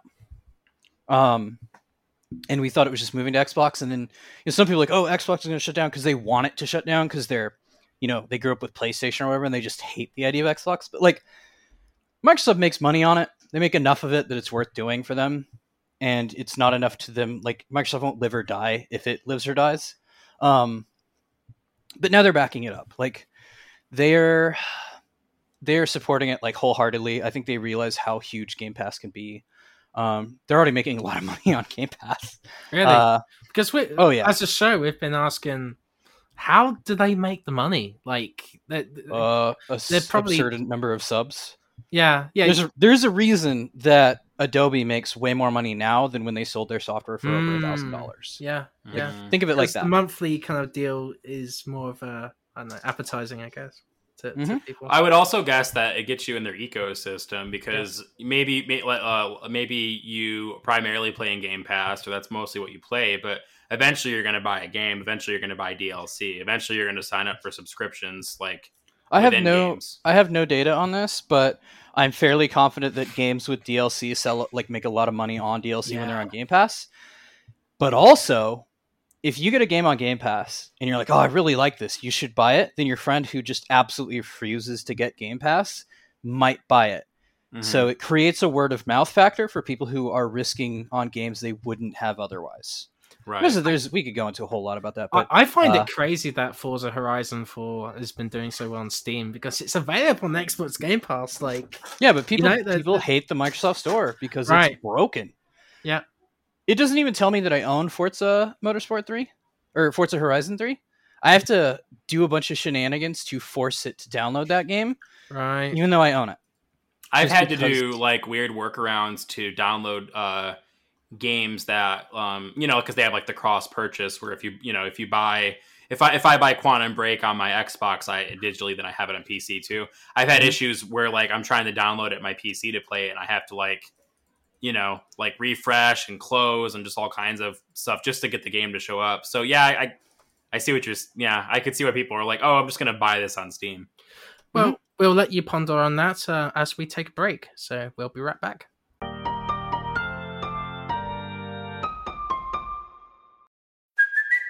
It's Kaley Cuoco for Priceline. Ready to go to your happy place for a happy price? Well, why didn't you say so? Just download the Priceline app right now and save up to 60% on hotels. So, whether it's Cousin Kevin's Kazoo concert in Kansas City, go Kevin, or Becky's Bachelorette Bash in Bermuda, you never have to miss a trip ever again. So, download the Priceline app today. Your savings are waiting. Go to your happy place for a happy price. Go to your happy price, Priceline. And so we are back, ladies and gentlemen. And uh, my name is Chris Penwell. I think Josh Nichols forgot my name, um, but uh, at the beginning. um, but yeah, we have listener questions. We're going to cover what we've been playing. So um, at PlayStation, he sent to us on Twitter, "What would your Life is Strange superpower be?" So um, let's start with our guest first. I've never played Life is Strange. Oh, so okay. Well, well, uh, let, us change it to I'm like, sorry. what superpower would you like? Ah, for me, gosh, probably probably the superpower to just you know regenerate. I know there's a lot of cooler powers out there, but as somebody with medical issues, uh, you know, having Wolverine's healing factor would be pretty nice. Pretty, Mm, pretty nice. yeah. Yeah. Uh, either that or you know the uh reality manipulation. Hmm. You know, if we're talking really powerful, because then I could just manipulate reality and I could be healthy, and so could everyone else. Yeah. Uh, mine would be the same, and the reason I, I didn't have an answer at first, but then when you mentioned Wolverine, I thought of how um, I used to smoke uh, cigarettes, and I I quit like years ago, and uh, I always thought it was cool that Wolverine could just smoke, and like it wasn't bad for him because his body regenerates the damage as he's doing it, and I thought how cool would that be to be able to just smoke and you know do things that would normally harm you, but like they don't harm you, and we could just get the positives instead of the uh, negatives attached. So yeah, I would want to have that power so I could smoke cigarettes without hurting my body. Cool. And uh, Probably not cool, but you know, yeah, that'd be cool. You would look really cool though. Yeah, I would look so cool and I would live forever while being able to look cool with my foot up against a wall and my my cool jacket and my smokes. Um, for me, uh, I would uh, like the power of flight, so I don't have to char- don't have to be charged for uh, crazy air airplane tickets. I'd fly next to the plane and flip them off. I'd be like, "Look at that." yeah, exactly. Now, if you fly, how do you get luggage anywhere? Like, Oh, that's Mm. true. Check a bag, but don't get on the plane. But but here's the thing: I, I don't bring much with me, so I just bring like a bag. oh, okay, yeah, I just can travel like the a world backpack with just a on, bag, you good? backpack. Yeah. Um, like uh Jumper, did you guys ever see that movie? That movie was I've not- heard of it. It has that the guy who movie, but played it was neat. Anakin, right? Yeah, Hayden Christensen. That's it. Yeah. Yeah. But uh yeah, he could just like basically teleport and Samuel L. Jackson chases him because he's mad at him. I forgot but it was a neat movie. Um, so uh, we have been playing a lot of games too. Uh, we're gonna start with uh, Doc. He does have to go in a few minutes. Uh, thanks again for coming on, Doc. We uh, went a little past, so yeah, we thought we would uh, have. I you mean, that's go and partly then- my fault for talking so much. No worries. No, you Like, said interesting yeah, stuff. Yeah, Exactly. Yeah. And we haven't really set up a format yet for like, okay, um, we want game developers to talk about their games and their process, but how do we fit that into a normal episode? You know Yeah. I mean, so And and and plus, it's like you said when you make games, you try to put interesting dialogue in. You did the same thing here. that was fantastic. Yeah. Yeah. But yeah, so what kinds of games you been playing? Anything anything good? Anything tasty? Oh, so much Arknights. I know that's a that's a probably a bad thing, you know, considering it's a free to play gacha game. But I'm having fun. Uh, I I actually got into gachas with uh, another game I've been playing a lot, um, Genshin Impact, uh, which is a game I like more than Breath of the Wild because the characters are way more Wow. fun to play. Okay, Oh yeah, need I, mean, I don't game. really. I, I imagine if you have an attachment to Breath of the Wild, like or to Zelda, that you love the game, but I don't. So Yeah. I, I wrote about it for US Gamer a while ago, and I said something like, you know, Breath of the Wild shouldn't actually be this good, and they, I think they made it that. Like I think they called it shouldn't be this good, which kind of implies that it is good, but the piece is more like, is it really doing anything super remarkable? I'm Hmm. not so sure. You know, like I'm not really a big fan of like going into a bokoblin or a whatever they're called, you know, hang out killing a bunch of them, and then, you know, they respawn or whatever. Like I, I didn't really like what I was playing, but now that I'm playing on Genshin and there's like co-op, and you have, you know, a character who moves like Virgil from Devil May Cry named Keqing, who's just amazing. Um, and she's a cat girl or a fox girl or something. She's great. I love her. She's my main. Um, you know, it's fun. It's fun to play. Um, the writing is also way better than Zelda. Uh, it's genuinely funny. Some of the best localization I've ever I, seen. I agree. Yep. Um, it is a really good looking game. Um, Stunning. Have you played it on PS5 yet? Or do you have a PS5? I, I've not. I've only played it on PC, but I mean, I have a 2080 Ti because you know I Yeah. develop video games, so I have a beefy rig. it looks Um, gorgeous in 4K. It like Oh, it does. amazing. Yeah. yeah, I, I work Yeah. in 4K, uh, so I have I have to have 4K monitors. For, Oh yeah. you would not believe what your your screen looks like on 1080p. It's it's hard to make games like that. So yeah, I, I play at 4K. Uh, I haven't tried HDR, but I don't think the game actually has that. Yeah, Um, I, I think they're going to make optimizations for PS5, so perhaps that that Oh, will that's cool. trickle down to PC at some point. Yeah. and but it just it still looks good on the PS4 version, just upscaled to on the PS5 I hardware. elected so- not to play it there just because uh, I've got PC and phone cross save. Oh, uh, so you know I yeah. can just play it in bed, or I can get up and you know walk to my computer and play. And I mean, as somebody who does that a lot with Microsoft games, that's what I do. For the real, you know, air quotes games, I know a lot of mobile people would probably. how be mad at how me is for it on mobile? Because that I like I like when there's good mobile games. I wouldn't recommend it uh, as like I, I don't really do the gameplay in it. I just do most of the like checking stuff, and then I use my Google Oh. like survey points to buy Okay. stuff because what else am I going to buy in the Google Play Store? Um, you know, better buy polls than let my money expire from all these surveys I'm doing, right? Uh, it's, it's free money. Um, but uh, for for you know the sort of non gacha games I'm playing, uh, I just started Fire Emblem Awakening. I and thought I- I- that's I, Yeah. love that game. I, I like it so far. It's it's really cool. The characters are really neat. The combat is pretty snappy. I tried Pro- Tr- Project Triangle Strategy, didn't really love it. Um, I, I'm kind of in a funk where I'm kind of jumping through a lot of things. So, you know, played some Digimon Cyber Sleuth again last night. Got it with my hacked Switch so that I could stream it to myself in another room. Uh, so instead of buying a second Switch copy and having you know different saves, I just uh, just started playing it on my Switch in a different room uh, using NVIDIA game streaming and the Android hack for because you can run Android on a Switch. Oh, so the Android hack for Switch. So I did some of that. Played some Dragon Quest Builders 2 today. Um, you know, just kind of all over the place. But the kind of the main, the main thing I'm playing right this second is probably gonna be um, Fire Emblem Awakening. That's probably what I'm gonna end up focusing on. Oh, uh, but I am also that was my finishing up- first uh that was my first fire emblem i remember um i was thinking about getting it and then i remember hearing it was gonna be the last one if it didn't sell well and so the developer was putting a lot into it and i thought well this might end up being the best one in the series i should check it out you know i should check it out and It, Yeah, it I sounds like really a great it. entry point. Yeah. Um, Yeah, and so far what I played, it feels like a great one too. I was really intimidated by how people were describing the game to me.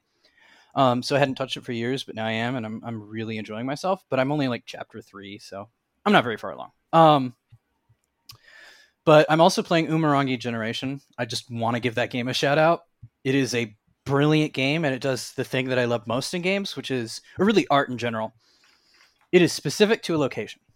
Like, this is a game made by New Zealanders.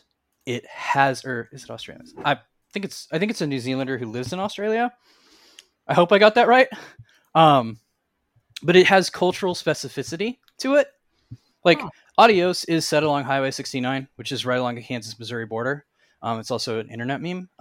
but, you know, the highway is next to the Kansas border, and I did my best to make this a very American game, right? Like, I talked about American chestnut trees and stuff like that. So when I see Umurangi Generation, and I see this game that is just very specifically of its culture, and I think it is New Zealand because I think it's Maori culture. Um, it it makes me excited to kind of discover and you know fall in love with with something new something i've never seen before something that i should be exposed to because as a you know responsible global citizen i should be aware of the world around me um Mhm. and so it's really exciting to play like to, to know that here's a person who clearly loves or feels some you know strong passion for their their home and their culture and you know um grapples with kind of capitalism and, and american imperialism and some other stuff and it it's a game with like no dialogue so far of what i played i don't i don't think it has any you just walk around taking pictures It's really pretty too. I'm looking. I'm looking at like the trailer on Oh, Steam. It's yeah. really pretty.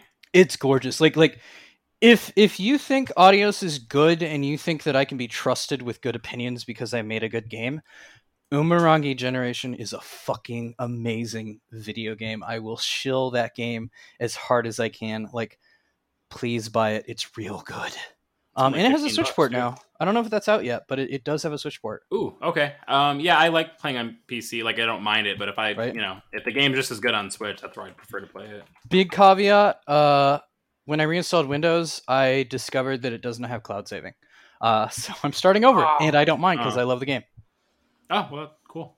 Uh, yeah, it looks like it's not out. I just looked up an article uh, for the Switch port. It looks like it's supposed to be out uh, later this year, and it's gonna have gyro controls too. Sweet. Yeah.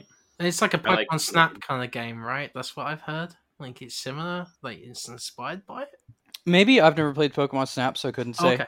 You, you have different like you do things that get you money and camera equipment um and then you can go back and take even different and better pictures Hmm, uh, there's filters and stuff you can apply it's really cool Yeah, this looks cool. I'm gonna have to check this out, and uh, we'll we'll link it in the show notes too, so as, that way. as somebody who made two games with photography although admittedly in Adios, uh we cut the photography mechanic because we weren't sure it would work on xbox um and we will if we sell enough to justify being able to keep working on Adios uh, and not have to just move on to something else we may try to put photography back in um somebody who really likes photography mechanics in games this made me very happy You should play Beyond Good and Evil if you haven't already, Doc.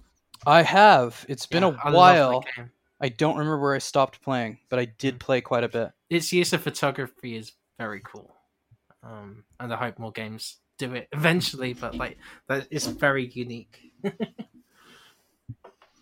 Well, thanks again for coming on, Doc. I, you know, we're really happy that you're able to, you know, uh, come on and that you you did. Thank you. You know, we appreciate it.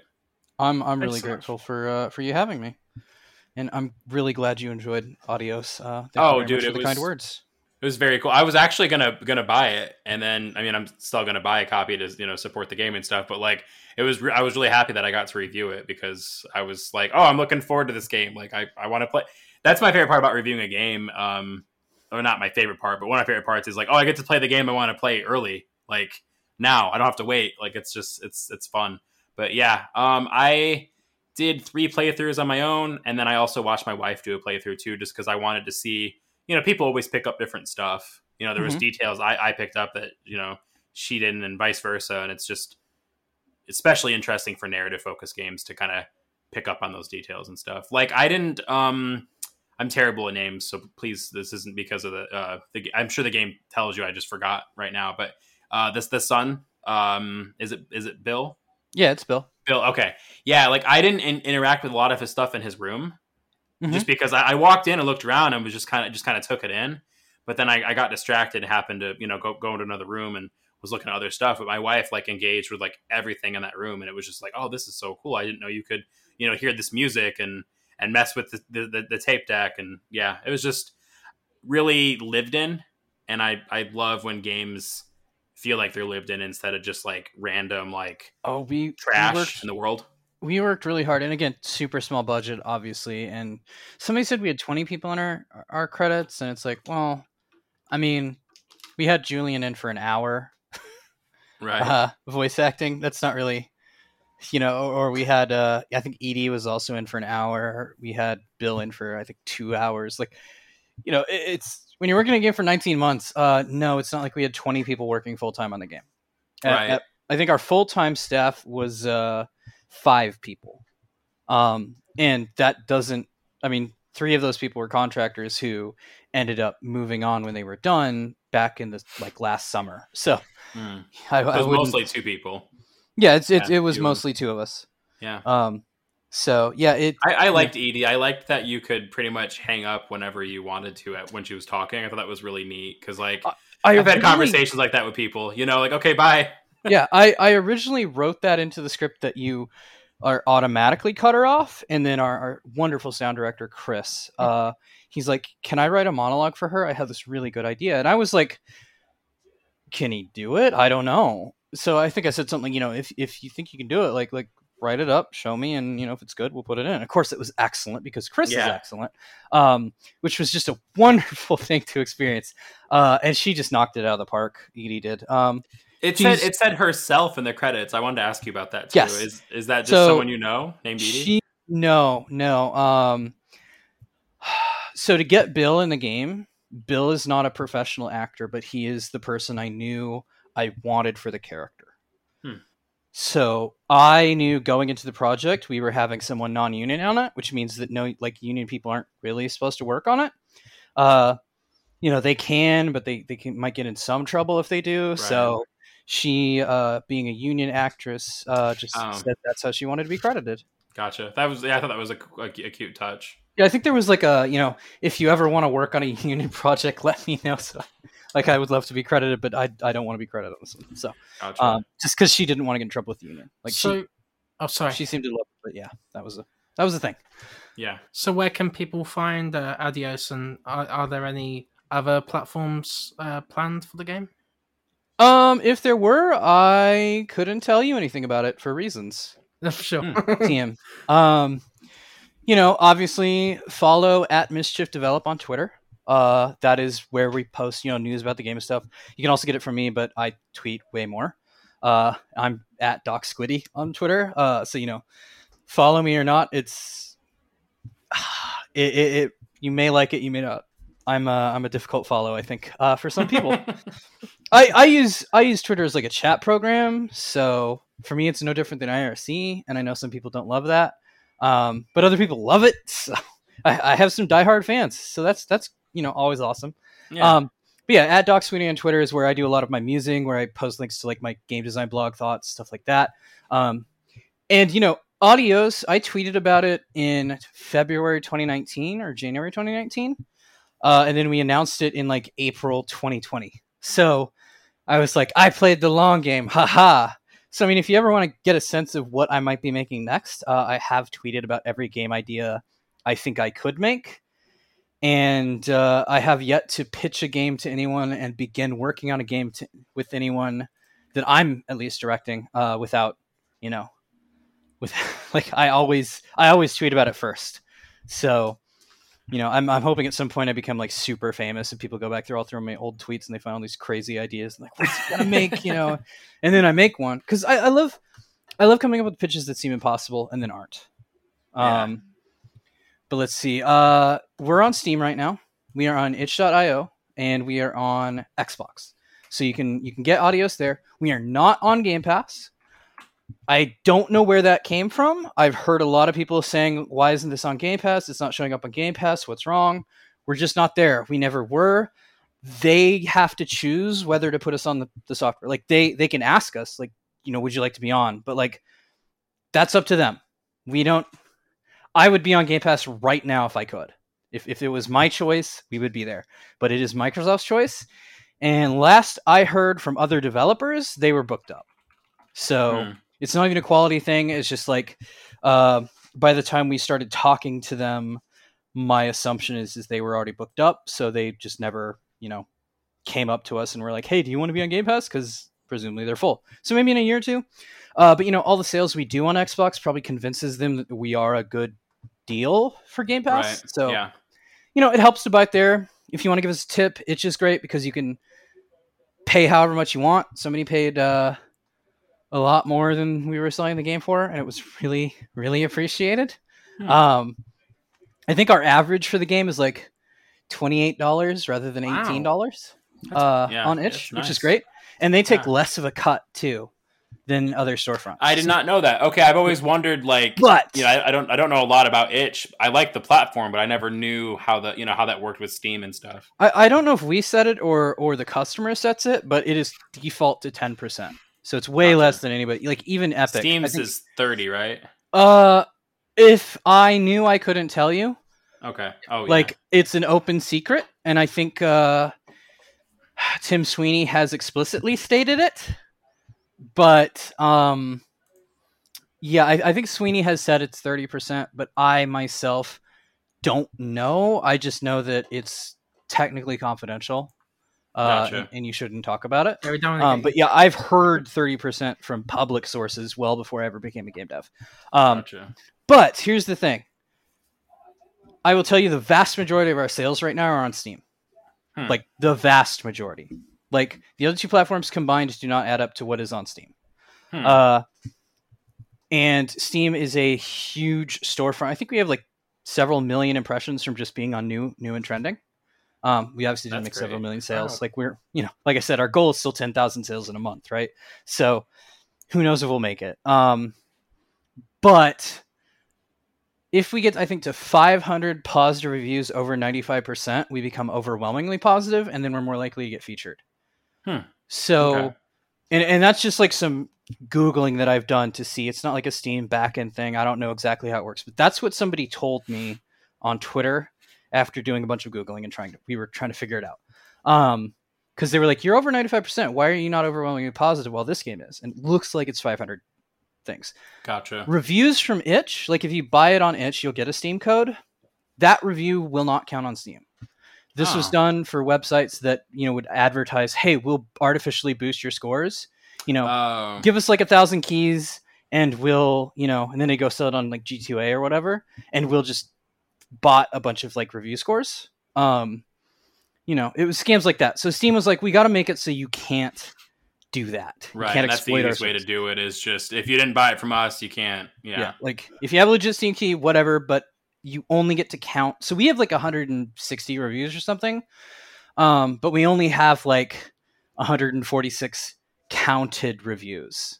Um, so it really helps. Like, look, there was some guy and he said like, if I could give this game a middle thumbs, I would. And his complaint was some bugs that we've all, all they're all fixed by now.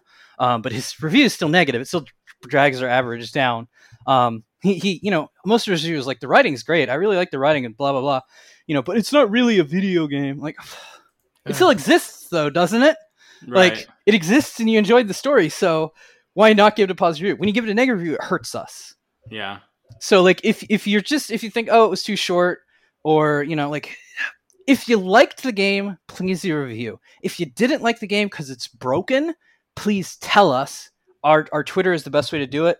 If you drop it to the open DMs on Mischief Develop, uh, we can see that and we can fix it. Um, but like we are fixing all the bugs we can. Uh, I have a Trello up. We're like trying to get right down every review and repro steps. I was up all night trying to fix, uh, not fix it myself, but like figure out how a bug was happening so I could pass it to our Mm. programmer and get it fixed. Like negative reviews I personally feel should only happen if you are, and, and this is not just for me, this is for anybody. They should only happen as a last resort. Like they should only happen when you genuinely think the game is bad. Like if if The Last of Us 2 comes to Steam, I would probably give it a negative review because I think the story is harmful. I think it's it's a bad story, and I could talk about that for hours. So I'm not gonna. Uh, I have a seven thousand word essay that I'm working on right now. Like that's what it is right now. It's Ooh, gonna get longer. I'm gonna read that.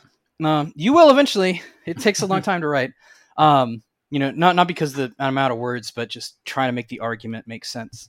Um, Right. but like you know, when I wrote about Last of Us One, it was like this game basically perpetuates the idea that people would all turn to shit in an apocalypse, and we actually have a lot of science and anecdotal evidence that shows that humans actually bond together in times of distress. And so the core theme of the game doesn't really work for me and it actually is just regurgitating fiction stereotypes that are designed to create drama rather than say anything meaningful about people and it's masquerading as true art when it's actually just a copy paste of bad Right. fiction um that's the whole thing uh but yeah i would probably give like that a negative review or a game that just won't run at all and then if it it did start running then i would give it a positive review but like but like a game that could be better isn't bad. It just could have been better. yeah, I, see I would say saying. if you if you didn't love the game, but like, you're like, oh, the story is really good, but it's not a real video game. Don't review it, please. Yeah. Like, if you like the story and the experience mattered to you, arguing that it's not technically a video game doesn't change the fact that it is a product that was sold that you had a positive experience with, right? Like, Yeah. who gives a shit what the dictionary says? Did you have a good time? If you didn't have a good time and you don't think the av- like anyone else would have a good time, then don't recommend it. Like like give it a negative review if you think everyone would hate it. But I saw someone putting down and complaining about the Resident Evil anime on Netflix that isn't out yet because they didn't consider it real anime because Oh it's and I'm just like this is such a stupid hill to die on. Yeah. And I, I I was just curious, so I looked I looked up the uh the uh Resident Evil because I wanted to see what they were getting at, you know. So I looked Mm-hmm. up the uh the show on on Netflix and I saw it was uh from uh who is it? Let me check. Yeah, TMS Entertainment. And like right at the beginning, it says in Wikipedia, TMS is one of the oldest and most famous animated studios in Japan. So I sent that screenshot to the person in a tweet response, and they went, "It still isn't real anime, in my oh, opinion." I'm like, "What the fuck is your problem?" I'm like, yeah, but yeah, I know what you mean. People that die on these weird hills, they're yeah, not it- serving anything as far as you know, providing actual valuable feedback. like like for me, this is still my you know, this is my livelihood, all right? This determines whether I get diabetic care. So if you do not absolutely hate the game, don't recommend it. Just don't post anything. If you Right. loved it, Yeah. please recommend it. If you hated it, go ahead and write an honest review. But if you're like, eh, then don't don't drag my don't drag my average down. It it costs me money and it costs me the ability to make better games. Like for people who are like, this game needs better like I want to see this writing but with better gameplay. If you do that and then you say also let's give it a bad review, that's gonna hurt. Like Yeah. if you wanted if you actually want to see another game from me, I need to make enough money that I can afford to pay people to make a bigger game with more gameplay. Adios had such a small budget. We made it in one location with as many verbs as we could, but very shallow verbs. I know that I, I would love more gameplay. Trust me, I would. I want to make like a really detailed hyperdynamic first person shooter with lots of simulation mechanics and stuff. I want that. But I need millions of dollars to do it. And I can only get that if my game sells. And I can only sell my game if the reviews are good enough that it, you know, succeeds. So fair. be- yeah, enough, yeah. people should be honest people should be fair but if you're just like i wish there was a middle button why round down? Like you know? Right. Yeah, exactly. like like it's it's it's not the if you can't say nice don't say anything at all. Like always be honest in what you're saying. Yeah. um but If you're gonna say something, make it be something that's like valid and And yeah constructive, like I, I saw a guy who's uh, a a buddy of mine who released a game. People have like 150 hours in his game but they're like oh this one weapon's unbalanced so they give it a negative review and he's like do you understand how badly that hurts like our ability to sell our game Yeah. are 99% of the people that this is you know who are reading this review going to care also we can tune this it's in early access like we can fix this one, don't in worry. 150 hours. Obviously, you're enjoying the game. yeah exactly Yeah. no, don't get me wrong. I I gave a negative review to Destiny 2 on Steam because they they added a system that really hurt my ability to play the game. The Uh, sunsetting. and- Yeah, sunsetting, and they Yeah. deleted a bunch of content that I paid them real money for. Yeah. That for me is when you send a negative review. yeah. I paid for this and they took it away, and not just because like it was broken, but because they want to create artificial scarcity. yeah, they want you to earn it back later. Yikes. Ridiculous. That's not good. That's not healthy, and that deserves a negative review. So I had to go from a positive review to a negative one. I have, you know, several thousand hours in it, but I have several thousand hours in content they deleted, and I can't access that content which I enjoyed anymore. So I have to give it a negative review. Um, you know, I would love to keep loving Destiny. I would. I I love that series so much. And it's Destiny and Pokemon are are uh, similar in that nobody hates the game those games more than people that love those games. Yeah. Oh god, I wish I could love Destiny. I don't mean to get on a rant about that, but like, yeah, no, you're good. uh, I I did initially just say like, if you like the game, please leave a positive review. Right. If you didn't like bugs, let us know, but we will fix them. So a negative review just hurt us in the long run. The more money we have to fix bugs, the more bugs we can fix. Right. That's you know that's that's where we're at. Like, I just if you if you play the game and you really love it, please just tell people about it. That's going to help us the most. Like like both of you have said in this call, word of mouth is is super crucial. I think, I think Chris, you were the first one to bring it up, and you are Mhm. absolutely right. Like we need that or we die. Um, so that's my incredibly long, lengthy spiel. As you can tell, I talk a lot. I probably talk more in this call than the entire script for Adios. I'm gonna be weeping while I'm editing, but uh, I, I- I'm glad that you came along. Yeah. All right, Oh, so that'll um, do it for me. yep. Unless you had any questions. Oh, uh, no, but thanks again for coming on, and I'd love to have you back on sometime if you ever want to. You know, All come right. back on. Thank you very much. I'm gonna go hunt Nibelsnarf and Monster Hunter now with a friend.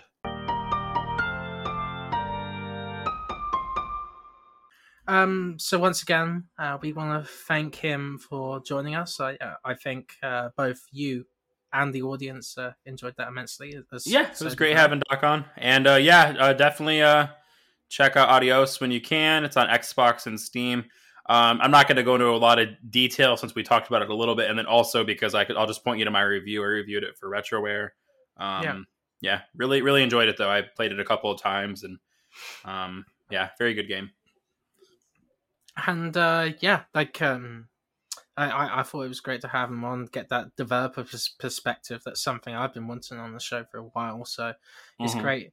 Um, I, I I was stopping myself from laughing when he was talking about The Last of Us because I'm like, that's your favorite game, and he's just shitting on it. I'm like, Oh, oh, no. I, I actually like that kind of stuff because I, I I like reading about games that I like reading the opposite perspective. Yeah. You know, because like even though I really like The Last of Us, it, has a lot of flaws, and at the end of the day, it's just uh kind of a genre piece. Like Mhm. it's it's not.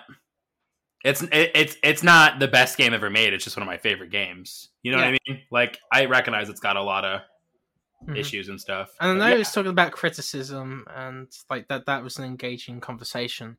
But I, I do think every writer has their own perspective to give. Mhm. Um I don't know. I, I didn't want to bring it up because that was such a great conversation, but We could do a whole Um, episode on that. Yeah. yeah, I, I think there's many layers to that. Um, Yeah, I actually get excited when like I love a game and I come across a review where like the person didn't like it or vice versa because it's just so neat to like, oh, I wasn't in these shoes. Let me get in these shoes right now from this writer. You know? I, I do agree though that they can be self-congratulatory or they can be there can be reviews about like something completely different that but it should Yeah. be just about the the game what it can offer to the player um yeah i just i talk about like the general kind of aesthetics and the game yeah, Polygon, and I I usually love Polygon. Like 90 99 percent of the time, I, I'm like like on board with what they're doing, and I love them. But just to give an example uh, uh, along those lines, uh, where the, where it's like where they're talking about, you know, I- I'll just say it. Uh, so in their Doom Eternal review, they were like talking about how Doom is being smart by like engaging in the silly, like zany Looney Tunes aesthetic. I'm like, what the fuck are you? No, it's that's not like you know. I was just like, where are you getting this from? It was just one of those things where it's like, talk about the game, like talk about yeah the elements surrounding the game. Stop. I don't know. It was just it, yeah, it was weird. But let's move on to what we've been playing quick um Yeah. So uh, really all- over time yeah, yeah. Um, so yeah, just quickly, uh, and then I got one I'll talk about a little bit. But uh, yeah, Adios. Check out my review in Retroware.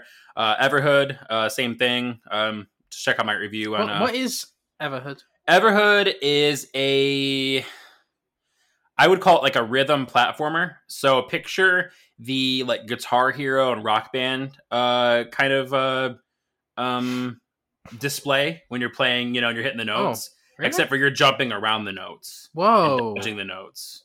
Yeah, really cool. And then um to briefly talk about like the, the the story structure, I would very much compare the story structure and aesthetic to something along the lines of Undertale. Um Whoa. so you're you're moving around a world and engaging with characters in a in in a yeah, it's just like in a quirky kind of way where like things are either dark or weird or just just just interesting. Uh, you know, so not just like Undertale, but I'm staying in that kind of you know vein. Uh, and so there's that kind of gameplay, and then there's the jumping around the notes, um, kind of rhythm platforming, and it's it's really cool. It's it's it's really hard. Like I I end up moving the difficulty down to uh, story mode difficulty, and I still struggled. You know, and that could just be me, maybe, but yeah, the game is is difficult, but the uh, the soundtrack is absolutely amazing. So if if, you're not going to play the game, I would at least recommend looking the soundtrack up on Spotify or YouTube or something because it's is very good. But um, yeah, But let- let's talk more about this. Uh, Crash Bandicoot 4, it's about time on the Switch. We got a review code yes, uh, from Activision. Uh, so thank you, Activision, for that. Um, what do you think of the port? Yeah, so uh, I'm, I'm glad, glad you phrased it like that because yeah, I would like to direct people to our our dedicated Crash Bandicoot Four episode. Yep. Uh, for as far as like the uh the majority of the you know just the game itself. Uh, but I just I mostly want to speak on um the Switch port you know aspect. Um, and we'll we'll link all that as well. yeah, we'll link. Yep. Um, what I, I do also want to mention that it was our most uplifting game of uh, last year as well. So it was part yes, our game very good year. And uh, also just had a uh, um, a PS5 Xbox Series X version, and it, that featured uh, a free upgrade too if you already owned it on PS4 or Xbox. But yeah, if you don't have a PS4, PS5, uh, Xbox uh, One or Xbox Series X, um, then you can play it on Switch, and the Switch port is is, is very very good. Like for me, Yeah. this is right up there with uh, you know Doom and you know and and like the the Witcher Three, like those kinds of ports where it's like yeah, you're getting um, something that um, is is is lesser than than the other consoles, but like it's not like in in a bad way. It's just if you have a PS5 or an Xbox Series X and a Switch, and you're not going to be playing in portable mode, then I would recommend grabbing it. Obviously on on those other platforms, but um, this version's great. Like it, it plays great. I played it in handheld mode. I played it in TV mode. I played it with Joy Cons. I played it with the Pro controller. I didn't have any issues with the controls. The visuals are just toned down a little bit, but other than that, But they it's still- resemble. yeah, So it has that spirit of the of the Exactly. game. yeah.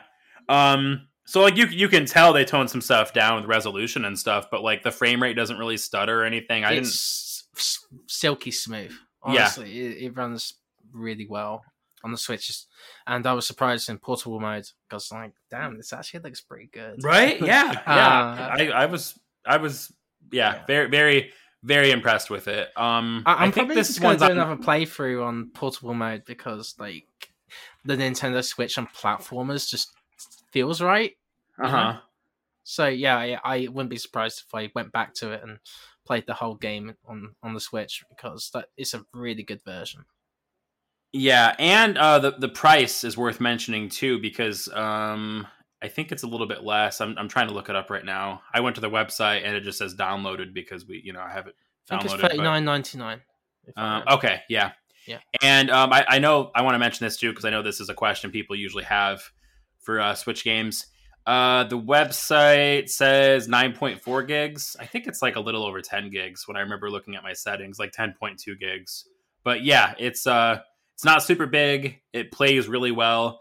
Um, and I, I, I, I, and I just. I, I only mention that the other versions are better in a like if, if you have the option to, to, to choose and you're not playing portable, then obviously I would I would get that version. But like this is a great Switch port, and it's it's it's it doesn't feel like a downgrade, just like um you know The Witcher and, and Doom and those other really good uh, ports. This is not a uh, a Outer Worlds uh, situation at all. Apex Thankfully, Legends. yeah, or bit Apex Legends. Yeah. Yeah, this is right up there with uh, the Spyro and Crash uh, ports. Mhm. So I'm, I'm glad this happened, and it gives me a lot of um, um, confidence in the Tony Hawk port coming up too, which And- I'm gonna grab. I'm still really goddamn surprised that we haven't got those Call of Duty remasters on Switch yet because they would make Yeah. so much sense. hmm Yeah, very good. Thank you for the review code, and I'm probably I'm I'm I'm I'm considering doing re- another replay on Switch too, just because like yeah, you know, like I like pl- I like playing games on the Switch, and uh this is a great Yeah. port. And I know Joseph is going to cover it as well. I'm I'm not sure if we'll put like um his own kind of thoughts and his own recording in this episode or not. So I'm not going to introduce it. But if he is, here we go. What is going on, everybody? This is Joseph here. Um, so I'm not on this episode, actually. uh, I had to help my partner house sit or dog sit, really, for her grandmother. So I was unable to be on the episode, but I have a, I'm now at home, and the episode has already been recorded with Chris and Josh and Doc. And from what I understand, it was a pretty interesting episode. I don't know where Chris is placing this in the episode, but uh, apparently there was some interesting conversation there. So hopefully everybody enjoys that. I will be listening to it myself whenever the episode comes out.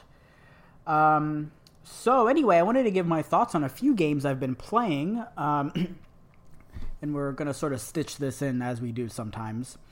Um, a few games, just just a couple games here. So first thing I wanted to say is that Yakuza Like a Dragon is quickly becoming one of my favorite games of all time, which is a very bold statement, of course. But um, interestingly, one of my favorite aspects about this game is its story. And I know I'm, typically not known for loving video game stories. Um, every now and again, something will come up that I'm, I get really invested into. And Yakuza is one of those games. My goodness, it the narrative is just absolutely fantastic. It's a little cheesy at times, but it's like it's something I would watch on Netflix. like it's it's that deep. I don't want to spoil anything about it because so much of this game's charm has to do with the story. But um, what's one thing it does that's really cool is that each chapter pretty much ends on a cliffhanger, and it's always like it's not just like a little cliffhanger where you're like, eh, all right.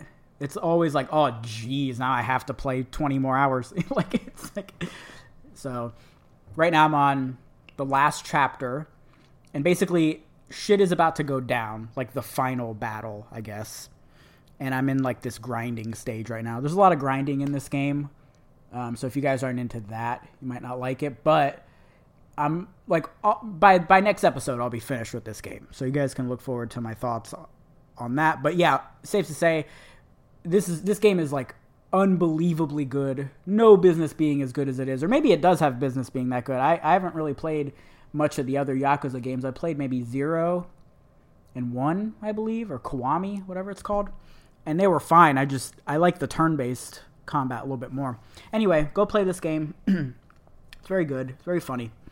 Um, what else? Oh, I played Prey 2017. Um, after everybody, you know, has been hounding me to play, and it, it it's it was one of the Bethesda games that just joined Game Pass, so I jumped into that. And I okay, so here's I, I put maybe an uh, maybe two hours into this game, and so far I totally get why everybody loves it. It's very atmospheric. It's very Bioshocky almost. Um, really cool stuff going on. Uh, man, the, I love the intro sequence. If you guys have played it, you know what I'm talking about. The in, I don't want to spoil it, but the intro sequence is really cool.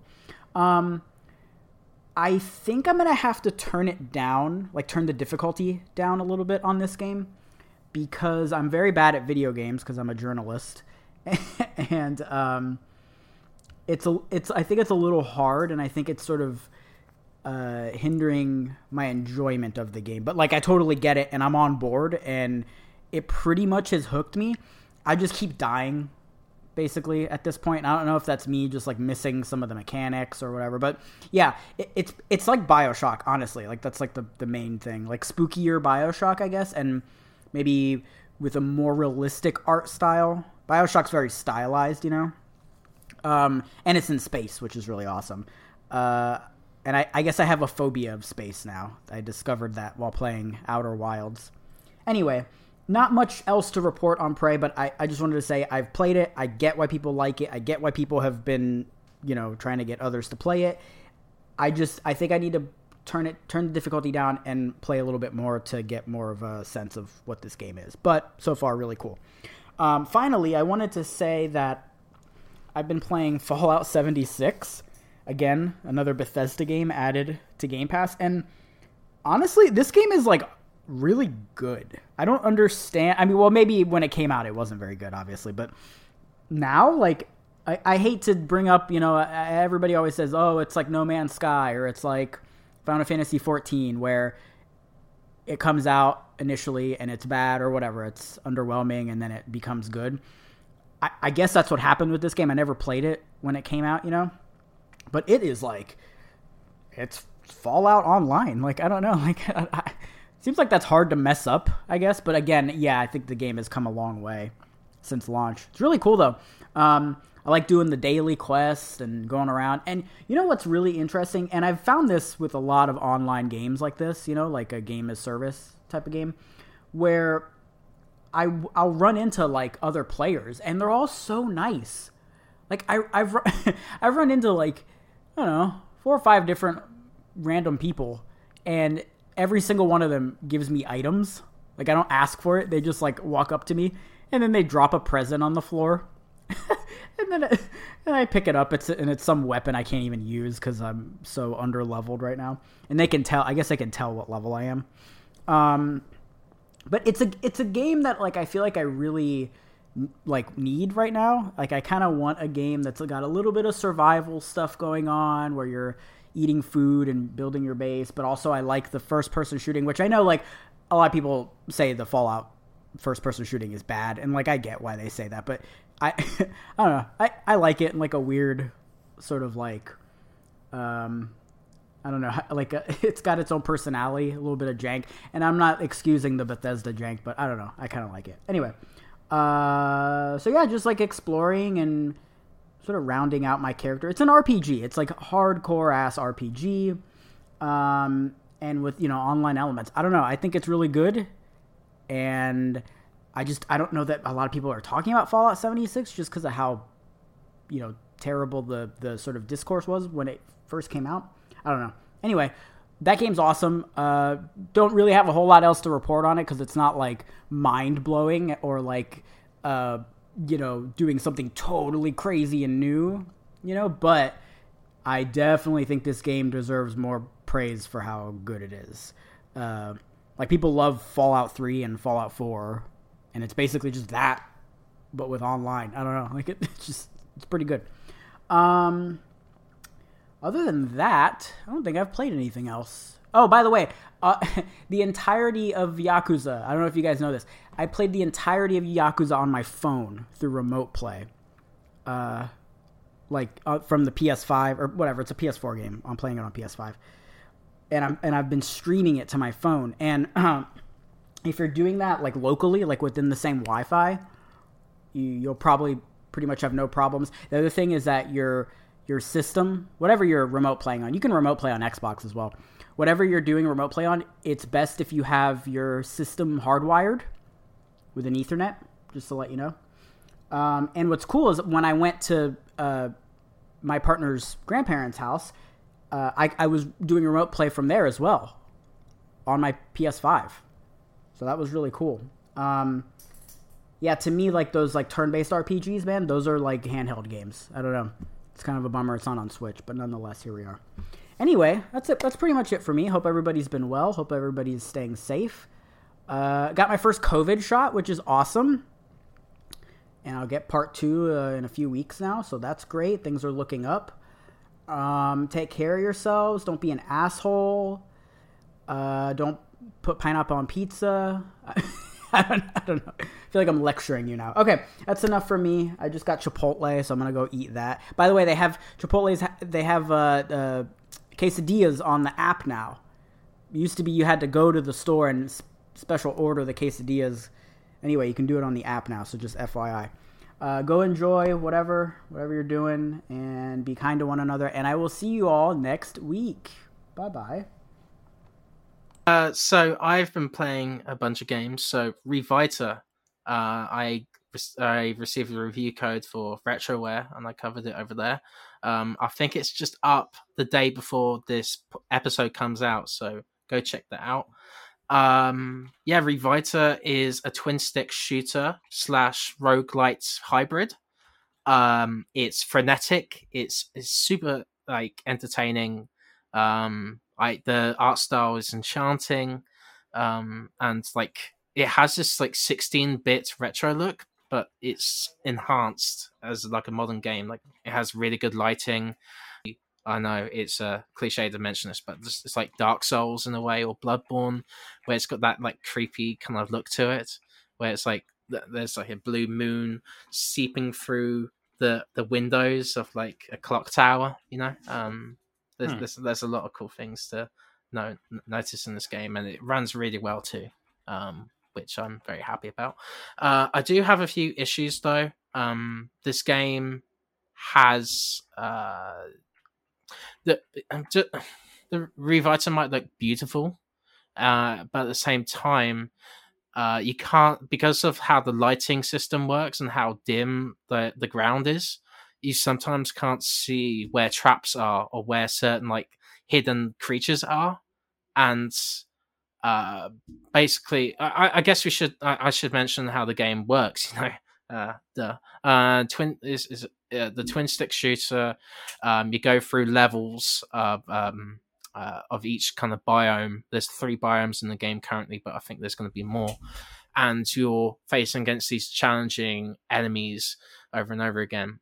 And but but what what uh like uh, Hades, I guess, another great roguelike.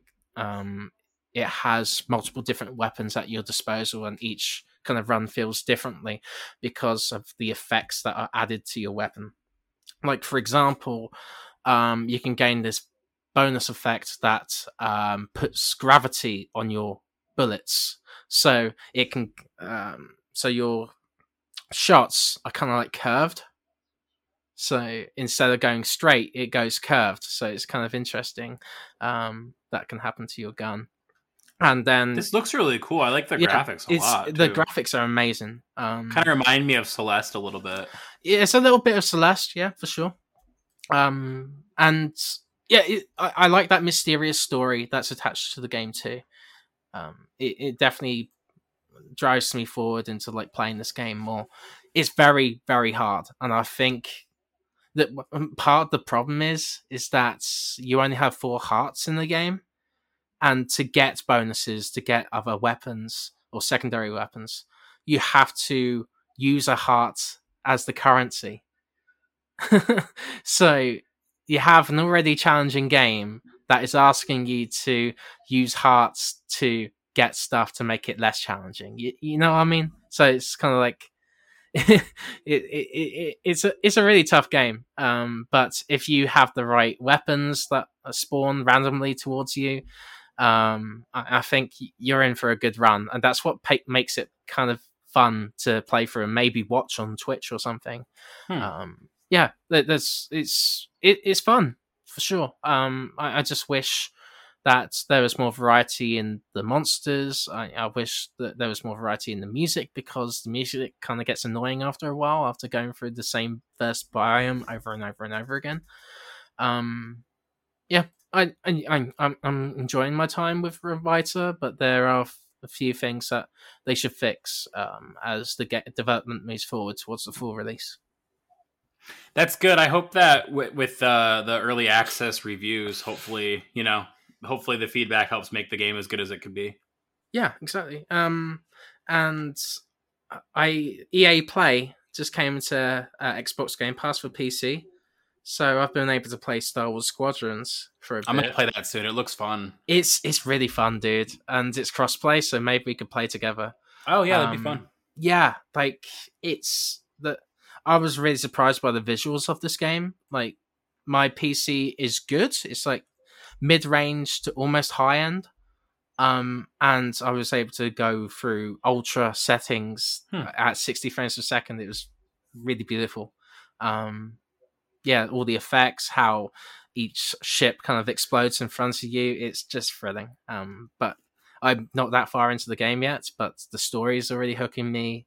Um, and I'll probably play more of this because I've been wanting a Rogue squad. I gotta check it out. I'm long time. always happy to see more Star Wars games. Yeah, yeah, and this one's a really good one so far.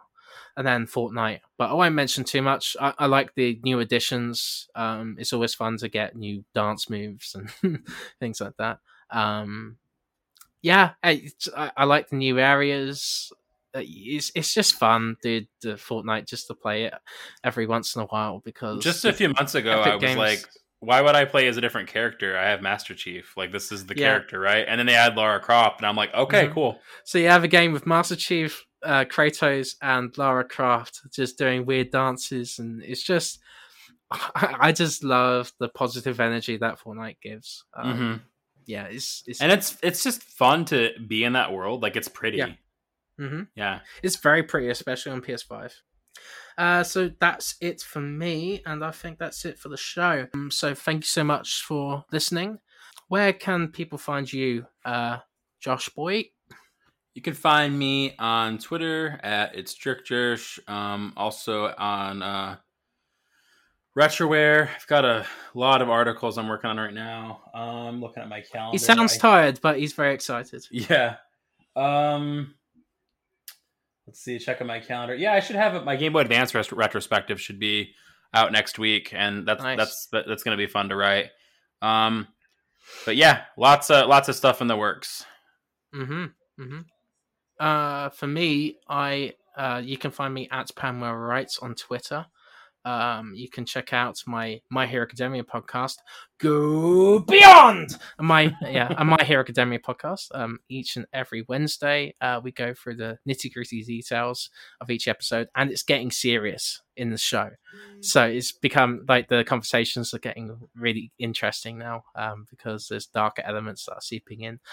Um, yeah, uh, you can go read my work at the Gamer, uh, where I wrote about how why EA should bring back the Burnout series. God damn it, stop making for Speed games because you have Codemasters now. Um, and also uh, on the Retroware, I'm going to be covering. Um, well, I, I'll have that Revita preview up, um, but also I'll be covering um, uh, why PlayStation All Stars uh, should get a sequel. Actually, we mentioned that earlier, and it's kind of funny.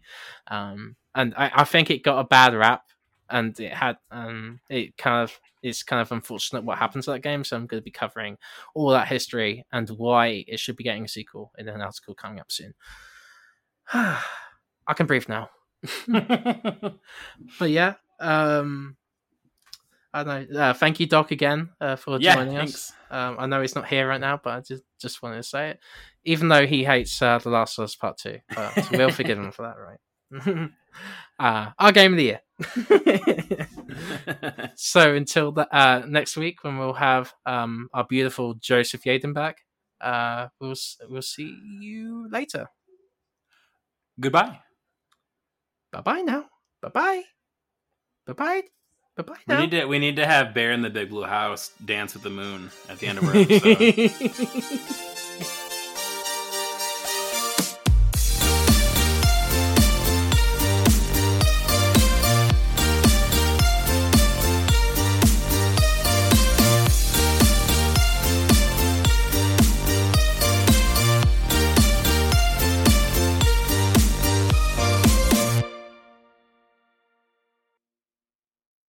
Our kids have said to us since we moved to Minnesota, we are far more active than we've ever been anywhere else we've ever lived. Moving to Minnesota opened up a lot of doors for us. just this overall sense of community, the values that you know Minnesotans have. It's a real accepting, loving community, especially with two young kids. See what makes Minnesota the star of the North. New residents share why they love calling it home at exploreminnesota.com/live.